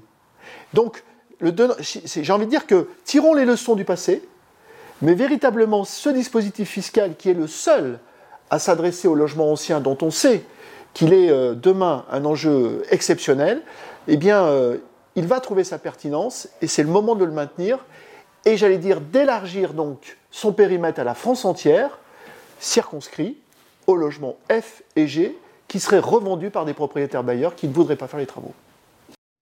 Une réaction, Thierry Marchand Je dirais que M. Torolion a, tout expliqué, a tout détecté la problématique aujourd'hui de, de, la, de la rénovation Parce que ce qu'il dit clairement, c'est euh, un tiers ou peut-être plus des propriétaires ne feront pas les travaux et pour lui, c'est une perte dans l'offre locative quand on sait qu'aujourd'hui, l'offre de location a été divisée par deux dans les deux dernières années. Oui. Les propriétaires ne feront pas de travaux pour, la grande, enfin, pour un bon tiers pour tout simplement parce que ça demande des démarches, ça demande d'avoir confiance aux entreprises qui interviennent, que ce soit l'usine Seeker ou l'artisan. Il faut mmh. aujourd'hui on a besoin de confiance.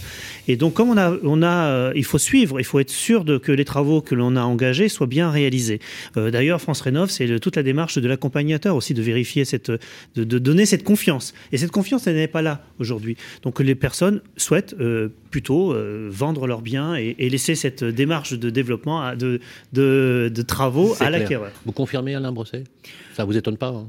Alors, euh, ce qui m'étonne pas, c'est le, diagnostic qui vient d'être ah fait, la situation qu'il a rencontrée. Après, il y a quand même deux, trois compléments. Euh, le premier, c'est qu'effectivement, euh, France Rénov, en place depuis le 1er janvier, est justement là pour accompagner les personnes et leur apporter ces éléments de confiance, d'information, de conseil, d'orientation. et donc ça va répondre aussi aux demandes justement de ces, de ces bailleurs concernés par, par le type de logement dont on vient de parler.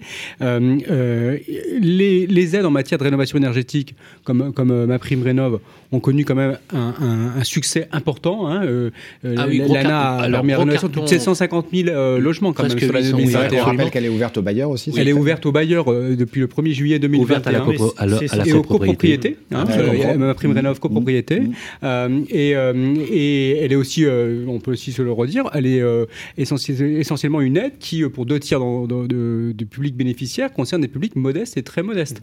Donc il y a quand même un, un mouvement, un succès, il y a une, un dispositif un volume qui vient accompagner ce, voilà, gros volume aussi, il faut le rappeler, sur les maisons individuelles, hein, bien évidemment.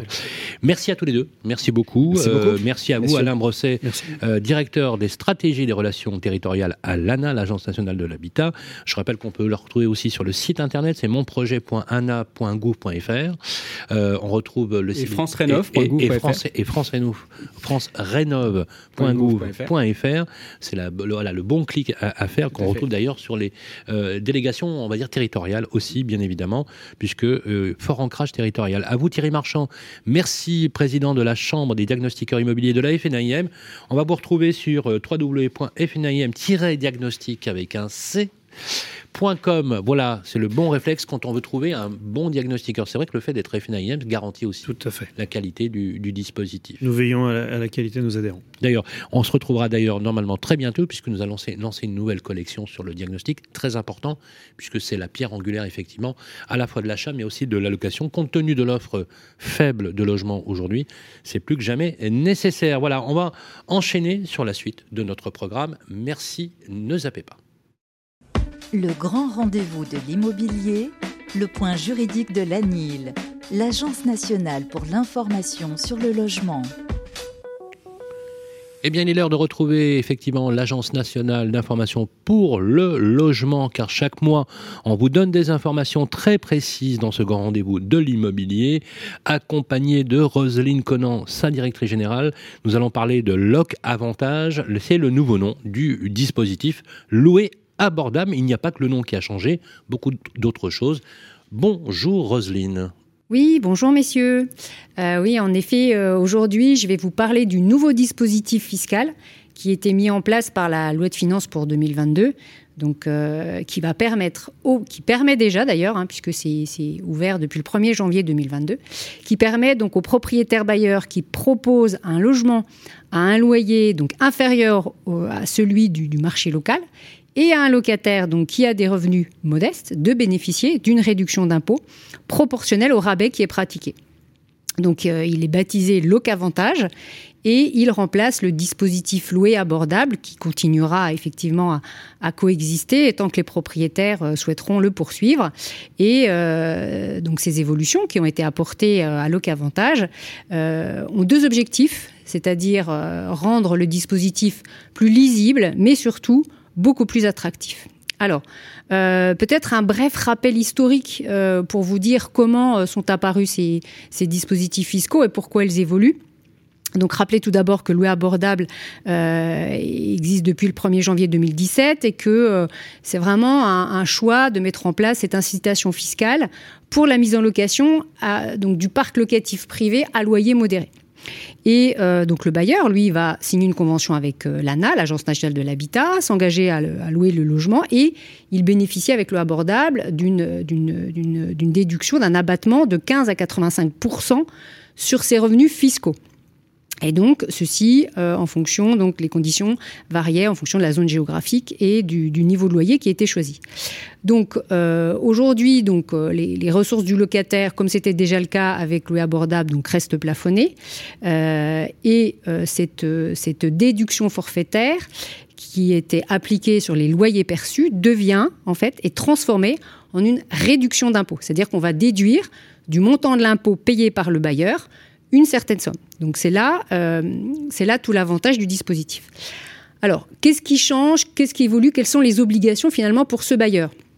Alors le bailleur, comme précédemment, il devra euh, donc louer un bien non meublé, donc location vide, euh, pour une durée minimale de 6 ans et signer une convention avec l'ANA comme euh, précédemment.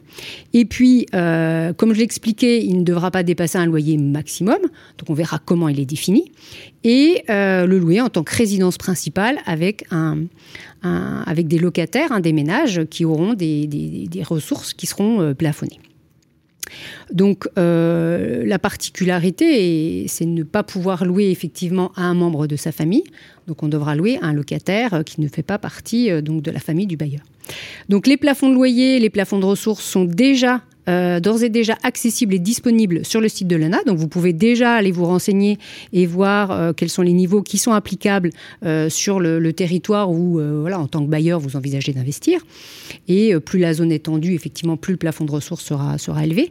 Et le plafond de loyer, il va être calculé, il va être défini par commune, tout d'abord, et à partir de deux bases euh, auxquelles, effectivement, on applique une décote, donc entre 15 et 45 Alors, ces deux bases de données, donc on a soit les euh, données qui sont produites par les observatoires locaux des loyers, si la métropole en est pourvue, donc euh, la NIL, je le rappelle, joue le rôle de centre de traitement et d'animateur ou d'animatrice du réseau des observatoires locaux des loyers. Et si le territoire n'est pas couvert par un observatoire, on fera appel aux données qui sont publiées dans la carte des loyers, qui est publiée par le ministère du Logement. Donc notre propriétaire qui souhaite mettre en location un logement et bénéficier de cet avantage fiscal, il aura le choix entre trois niveaux de loyer, alors qu'on appelle LOC 1, LOC 2 et LOC 3. et le choix sera déterminant puisque ça va définir le niveau de loyer applicable et bien sûr le taux de réduction, la réduction d'impôt effectivement qui va s'appliquer. Donc, bien évidemment, plus le loyer il est réduit, plus euh, l'avantage fiscal euh, il est intéressant. Donc, en fait, le taux de réduction il va de 15 à 65% Donc, euh, pour le LOC 1, on est sur 15% qui passera à 20% lorsque le propriétaire fait appel à un tiers pour faire de l'intermédiation locative. Je vais y revenir pour vous rappeler ce que c'est que l'intermédiation locative. On sera à 35% en LOC 2, passant à 40% en cas d'intermédiation locative et le LOC 3, c'est 65% avec systématiquement appel euh, à un acteur de l'intermédiation locative. Parce que pour mémoire, donc l'intermédiation locative, elle, peut se, euh, se matérialiser sur deux formes. C'est-à-dire soit on confie la gestion, un mandat de gestion à une agence immobilière à vocation sociale, et donc elle va accompagner le bailleur et le locataire tout au long du parcours locatif. Elle va sécuriser euh, donc cette, cette, cette, gestion locative, soit on loue à une association qui est agréée par l'État, euh, qui elle-même va sous-louer à euh, un locataire et garantir bien évidemment le paiement du loyer et des charges. Donc cette sous-location visera des publics qui sont, qui sont en difficulté et avec donc une première marche à monter avant de, de trouver et d'aller vers un logement plus autonome. Donc, ce qu'on peut dire aujourd'hui, c'est que la plateforme de dépôt de l'ANA pour pouvoir déposer euh, sa convention, faire sa démarche, donc ne sera ouverte qu'au 1er avril 2022. Mais sachez que vous pouvez d'ores et déjà signer un contrat de location avec un locataire en respectant les plafonds de loyer que j'ai évoqués et les plafonds de ressources pour les locataires euh, le, depuis le 1er janvier 2022. Donc vous déposerez après votre dossier auprès de l'ANA à partir du 1er avril. Et bien évidemment, là, euh, le dispositif, fiscal s'appliquera depuis la prise d'effet du bail. Euh, ce qu'il faut savoir et garder en tête, c'est que euh, l'avantage fiscal, il n'est pas tout seul. C'est-à-dire que l'avantage fiscal, il va pouvoir se cumuler avec d'autres aides. vous aurez des aides complémentaires, notamment vous pouvez bénéficier des aides pour, réaliser vos travaux d'amélioration. Euh, il y a des primes spécifiques qui sont euh, octroyées en cas d'intermédiation locative jusqu'à 3 000 euros. Si vous faites euh, de l'intermédiation avec mandat de gestion pour un appartement de moins de 40 mètres carrés, et en plus de tout ça, vous pouvez mobiliser l'éco-prêt à taux zéro, vous pouvez mobiliser un prêt avance rénovation et aussi à signaler le dispositif loué pour emploi euh, loué pour l'emploi qui euh, est porté donc par Action Logement avec en combinant Visal et d'autres aides complémentaires. Donc tout ça euh, résumé, c'est un dispositif donc gagnant-gagnant pour le propriétaire et pour le locataire. Pour vous y retrouver donc sur l'ensemble des aides, pour vous expliquer comment vous y prendre, n'hésitez pas à solliciter votre ADIL local, votre agence départementale d'information sur le logement, qui pourra répondre à toutes vos questions, qu'elles soient fiscales, financières, travaux et euh, plus globalement euh, euh, vous expliquer, vous guider dans l'économie effectivement de cette opération. Le grand rendez-vous de l'immobilier, droit dans l'IMO avec Orpi. Eh bien, rebonjour les amis. Et oui, on vous l'avait promis, 36e numéro du Grand Rendez-vous de l'immobilier. Ça fait déjà 4 ans. Et vous êtes de plus en plus nombreux à nous suivre. C'est votre séquence préférée puisqu'on donne la parole, comme vous le savez, aux agents immobiliers qui sont sur le terrain tous les jours, c'est la séquence de droit dans l'IMO avec Orpi et je ne vais pas bouder mon plaisir car j'ai le plaisir, il est en duplex avec nous, d'accueillir le président d'Orpi France, Guillaume Martineau. Bonjour Guillaume. Bonjour Sylvain. Merci d'avoir accepté euh, ce droit dans l'IMO, Guillaume. J'espère que vous viendrez régulièrement pour cette séquence. Droit dans l'IMO, on répond à vos questions. Et sur le Club des Proprios, page Facebook de Radio IMO et la page Facebook de Capital, c'est les questions que vous posez auxquelles on va euh, vous répondre. Euh, Guillaume, vous avez la particularité d'être président d'Orpi France. vous êtes arrivé aux affaires début janvier. On est ravis pour vous. Vous êtes avant tout un agent immobilier, un professionnel en activité. Moi, j'ai envie de vous poser cette première question. Vous savez que le thème de cette émission, c'est la rénovation énergétique. C'est un vrai sujet dans notre pays. Quelle est votre analyse sur ce nouveau DPE, vous savez, qui a, été revu et corrigé depuis le 1er novembre? Ce nouveau DPE va avoir un, véritable impact sur la valeur des biens. C'est-à-dire que jusqu'à présent, les DPE étaient regardés mais n'étaient pas déterminants. Et là, ce DPE nouvelle mouture va véritablement euh, donner une valeur. En tout cas, on sera obligé d'y faire beaucoup plus attention qu'avant. Donc, euh, ça, ça va être une nouvelle façon d'estimer aussi nos, biens et nos conseillers immobiliers, euh, parce que vous le disiez, j'exerce encore, donc j'exerce encore, et on le voit bien, nos conseillers sont sensibilisés, prennent conscience que ça va changer la donne. Alors justement, est-ce que, euh, c'est ma deuxième question, est-ce que le calendrier fixé par Emmanuel Vargon, qui a d'ailleurs participé à notre émission, vous paraît trop contraignant en termes de délai? Parce que si je fais le calcul, quand on voit par exemple à l'échéance de 2025, 2028, 2034, retrait des lettres F et G du marché locatif privé, quand on sait qu'il y a une très forte demande et que l'offre est de plus en plus tendue, la question que j'ai envie de vous poser euh, au président du premier réseau euh, immobilier français, c'est où est-ce qu'on va loger les Français, Guillaume? Ça, je voudrais bien le savoir, Sylvain. Mais sur la question du calendrier, on trouve évidemment que c'est toujours très contraignant, mais euh, comme à chaque nouvelle loi, donc je crois qu'on va être obligé de s'adapter. Euh, de toute façon, c'est là, ça existe, donc il n'y a pas à tortiller, il faut, s'en emparer. Euh, donc, moi, je crois que tout l'enjeu, ça va être de faire prendre conscience aux gens la nécessité de faire les travaux, d'expliquer pourquoi c'est bon. on ne pourra pas reculer. Donc, euh, on va loger les Français. J'espère, euh, j'espère sincèrement qu'on va arriver à leur trouver tous un logement. Enfin, tous, euh, c'est difficile, mais il y, a, une grosse demande. Et cette, ce nouveau DPE remettra peut-être des nouveaux, enfin, cette nouvelle disposition, ces nouvelles dispositions énergétiques vont peut-être remettre des biens sur le marché qui n'existaient pas. Donc, on s'adaptera, comme on sait le faire d'ailleurs chez Orpi depuis des années. Et puis, et puis voilà, en avant. Alors la question justement euh, pour l'accompagnement, je sais que vous êtes très soucieux Guillaume de l'accompagnement de vos clients dans leur parcours résidentiel. Vous avez là aussi la particularité dans votre réseau euh, de pratiquer toute la chaîne des métiers syndic de copropriété, administrateur de biens et euh, transactionnaire. vous avez vu au 1er janvier 2022, il y a un nouveau portail qui s'appelle France Rénovation, qui réunit en fait l'ensemble des dispositifs et euh, la ministre Emmanuel Vargon a mis en place ce qu'on appelle l'accompagnateur Rénove, euh, pour accompagner les bailleurs, pour accompagner les propriétaires occupants, mais aussi à l'échelle des copropriétés. Vous qui avez effectivement, euh, qui êtes sur le terrain en permanence, dans le réseau, mais aussi dans votre agence, comment ça se passe pour l'accompagnement? Qu'est-ce que vous diriez à ceux qui nous écoutent pour être le mieux accompagné, parce que quand on pose la question à des primo-accédants, à des personnes qui sont aujourd'hui bailleurs depuis plusieurs années, ben, on a l'impression qu'il euh, nage un peu dans la complexité administrative, pour tout dire. Eh ben, je crois qu'on nage, on nage avec eux parce qu'en fait, euh, les dispositifs existent certainement, mais il y a un problème de, de, pédagogie, de prise en main. On n'est pas informé euh, autant que ça dans les, dans les agences. je crois d'ailleurs que ça va être tout l'enjeu pour notre réseau, mais comme pour les autres réseaux, d'ailleurs comme pour tous les professionnels, c'est comment faire en sorte que nos propres conseillers s'emparent bien de la connaissance des, sujets dont vous parliez. Euh, l'accompagnateur Rénov, bah, je ne l'ai pas vu, je voudrais bien qu'il vienne m'accompagner un petit peu, en tout cas un peu plus. Euh, je, fais un peu d'humour, de mauvais humour, mais euh, ça reste confidentiel. On n'est pas assez, je pense que les professionnels devraient être plus impliqués là-dedans.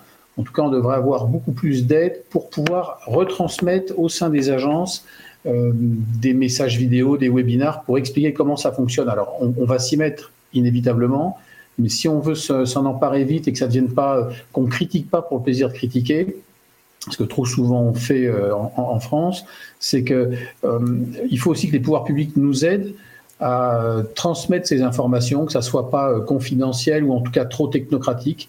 On doit avoir un langage de simplicité d'expliquer comment ça fonctionne. Un peu, vous savez, euh, moi je suis de la génération de Michel Chevalet, euh, je le vois encore nous expliquer comment ça marche. Et eh ben moi, je voudrais bien que l'accompagnateur Rénov vienne m'expliquer comment ça marche pour que je puisse l'expliquer à mes clients. Euh, merci beaucoup, Guillaume. Alors justement, j'ai une toute dernière question. vous accompagnez vos clients tous les jours, administrateurs de biens, vous gérez leurs biens, vous êtes syndic de copropriété. si je vous demandais, si je vous, si je vous disais, qu'est-ce que vous conseilleriez là tout de suite un, petit propriétaire bailleur ou quelqu'un qui veut euh, faire son projet immobilier sur cette question cruciale de la, transition énergétique.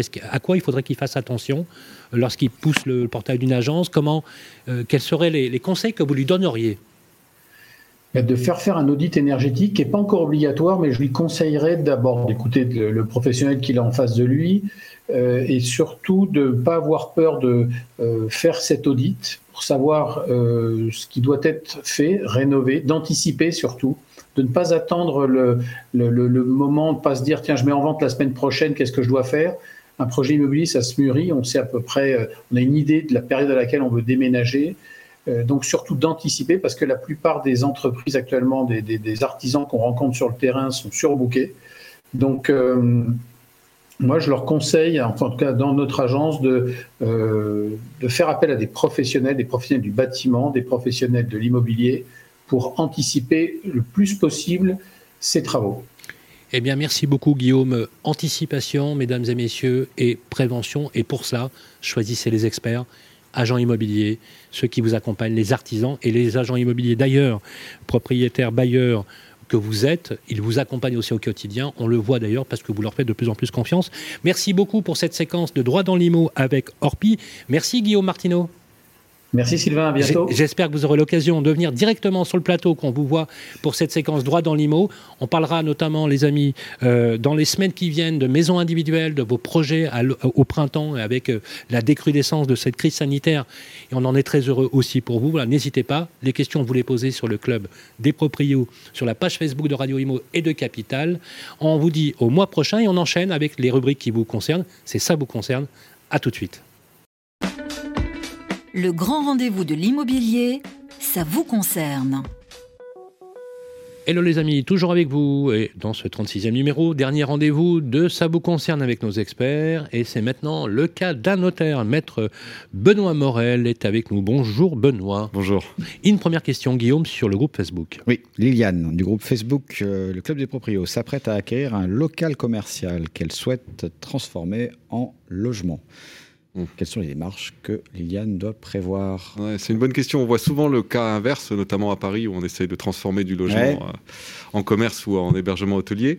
Euh, dans le sens où veut le faire Liliane, c'est plus simple. Euh, puisqu'elle euh, va créer du logement, qui est plutôt une bonne chose euh, pour le logement. Et donc, il y a des facilités. Effectivement, ça va dépendre uniquement de la typologie des travaux qu'elle va faire. Si elle modifie la façade, elle sera plus sur une autorisation un peu plus lourde, un permis de construire à déposer. Si elle modifie pas la façade, qu'elle garde l'extérieur, qu'elle modifie juste l'intérieur, là, elle sera sur une déclaration préalable avec un délai d'instruction d'un mois, une démarche assez légère. Et il faut quand même qu'elle pense à vérifier dans le règlement de copropriété si c'est quelque chose qui est autorisé dans sa, dans sa copropriété. C'est quoi la démarche? C'est une demande de changement d'usage? C'est quoi concrètement? Alors, euh, sur, la, sur la copropriété, elle peut demander une confirmation au syndic, tout bêtement. Euh, sur euh, le changement, tu as deux choses, effectivement, qui sont importantes. Mm. Tu as dissocié le changement d'usage et le changement de destination. Mm. Si elle n'est pas à Paris ou en région parisienne, la question de l'usage ne se posera pas, puisque c'est uniquement contrôlé dans les grandes métropoles de plus de 200 000 habitants, etc. Et dans, et dans ce cas-là, elle aura juste l'urbanisme, la question de la destination à changer, et donc obtenir une, une autorisation d'urbanisme auprès de la mairie. D'accord. Et donc il faut qu'elle se rapproche ou d'un architecte pour, pour déposer soit le permis de construire, soit de la déclaration préalable si elle ne modifie pas la façade extérieure. D'accord. Alors, c'est très clair. Merci pour vous, Liliane. Et la petite, euh, juste la petite euh, astuce ah, qui peut être intéressante. Il y a quand même une astuce. on est preneur. une astuce. Parce que là, dans, ton cas, on est dans un local commercial qui va devenir du logement. C'est ça. si elle est dans le cadre du problématique d'usage, c'est-à-dire que si elle est dans une ville de plus de 200 000 habitants ou en région parisienne, elle va pouvoir vendre assez cher, ce qu'on appelle la commercialité de son local commercial, ah puisque le local bah étant commercial et qui va devenir un logement. Et à qui elle vend ça alors Elle vend ça en fait à des personnes qui sont en train de faire le cheminement inverse, qui ont du logement et qui veulent le ah. transformer en commerce ou en hébergement hôtelier. Il faut savoir, c'est quelque chose qui est très prisé. Vous avez très peu de, spécialistes, d'ailleurs ça peut être le sujet d'une émission, vous avez très peu de spécialistes qui s'occupent de la transaction de commercialité. Vous avez à peu près deux professionnels sur Paris qui connaissent bien le sujet et qui mettent en relation ceux qui cherchent de la commercialité et ceux qui la vendent. Et euh, sur certains arrondissements, notamment dans le 8e arrondissement, vous pouvez avoir un prix qui varie entre 2 et 4 000 euros du mètre carré. Ah oui, quand même. Donc si elle a un 100 mètres carrés, elle peut ah entre 200 et 400 000 euros. De, plus. de plus. Ah oui, quand même, euh, mm. c'est pas neutre. Ça, c'est une astuce et je pense que l'idée d'une émission me paraît tout à fait adaptée. Très intéressant. Alors, Liliane, merci en tout cas d'avoir posté cette question. Martine, du groupe Facebook du Club des Proprios, loue une maison euh, sur un terrain, peut-elle récupérer une partie de ce terrain à son locataire mm. pour le revendre en terrain à bâtir? C'est une question qui se pose de, plus en plus bah souvent parce qu'effectivement, on a, on a des propriétés où euh, les règles d'urbanisme ayant changé, vous pouvez couper le jardin et construire carrément une nouvelle maison dessus. Alors la difficulté, c'est que au niveau de l'urbanisme, vous avez ce droit et on va se retrouver tout, bêtement euh, face au bail où eh on va vouloir modifier l'objet du bail. Et le locataire, ce serait nous, on serait les premiers à dire, mais attendez, moi, vous m'avez loué une maison avec un un jardin, c'est pas la même chose si vous ne donnez pas le jardin. Et donc, soit vous, vous êtes, vous tombez d'accord euh, avec une négociation classique en disant je suis d'accord pour réduire l'emprise de mon bail, ne plus avoir la même emprise de jardin ou avoir un jardin plus petit, ne plus de jardin, mais il y a peut-être une bah compensation sur le loyer à discuter mhm. parce que c'est plus le même bien. Euh, soit vous tombez pas d'accord et dans ce cas-là, en fait, le, elle va être obligée d'attendre la fin du bail, de reprendre le bien pour pouvoir. Ah bah oui. Elle ne pourra pas, judiciairement en tout cas, elle ne pourra pas obtenir euh, du tribunal. à partir du moment où elle a un bail qui le lie avec son locataire, bien sûr. Non, elle a, un bail, elle sera obligée de le respecter. Soit elle trouve un accord avec sa locataire ou son locataire pour réduire l'emprise, certainement moyennement compensation financière. Soit elle trouve pas d'accord. Ça peut être une gratuité de loyer, par exemple, ou une franchise. C'est souvent comme ça que ça se traite, effectivement, en disant. On vous m'arrangez le coup, puis vous ne paierez pas le loyer pendant trois mois. Ça peut aussi arranger le locataire dans certains cas. Hein. Bah oui, bien, sûr, bien, sûr, Surtout ceux comme vous qui n'aiment pas jardiner. ça peut, ça peut que les arranger.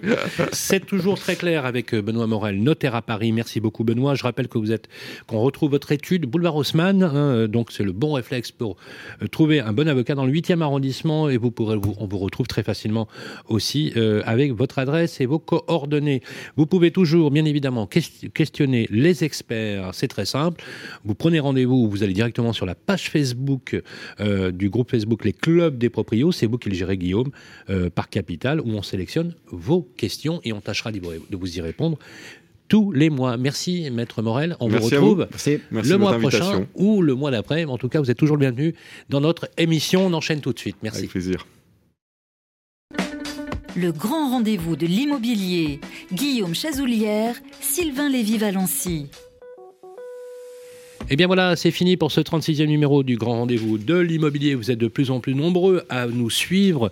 On vous rappelle que vous pouvez aussi, bien sûr, réécouter toutes les émissions en podcast sur les plateformes, mais sur le site de Radio Imo également, ainsi que capital.fr. Et on va se retrouver le mois prochain, Guillaume. Oui, on se retrouve euh, pour une spéciale euh, consacrée aux acheteurs.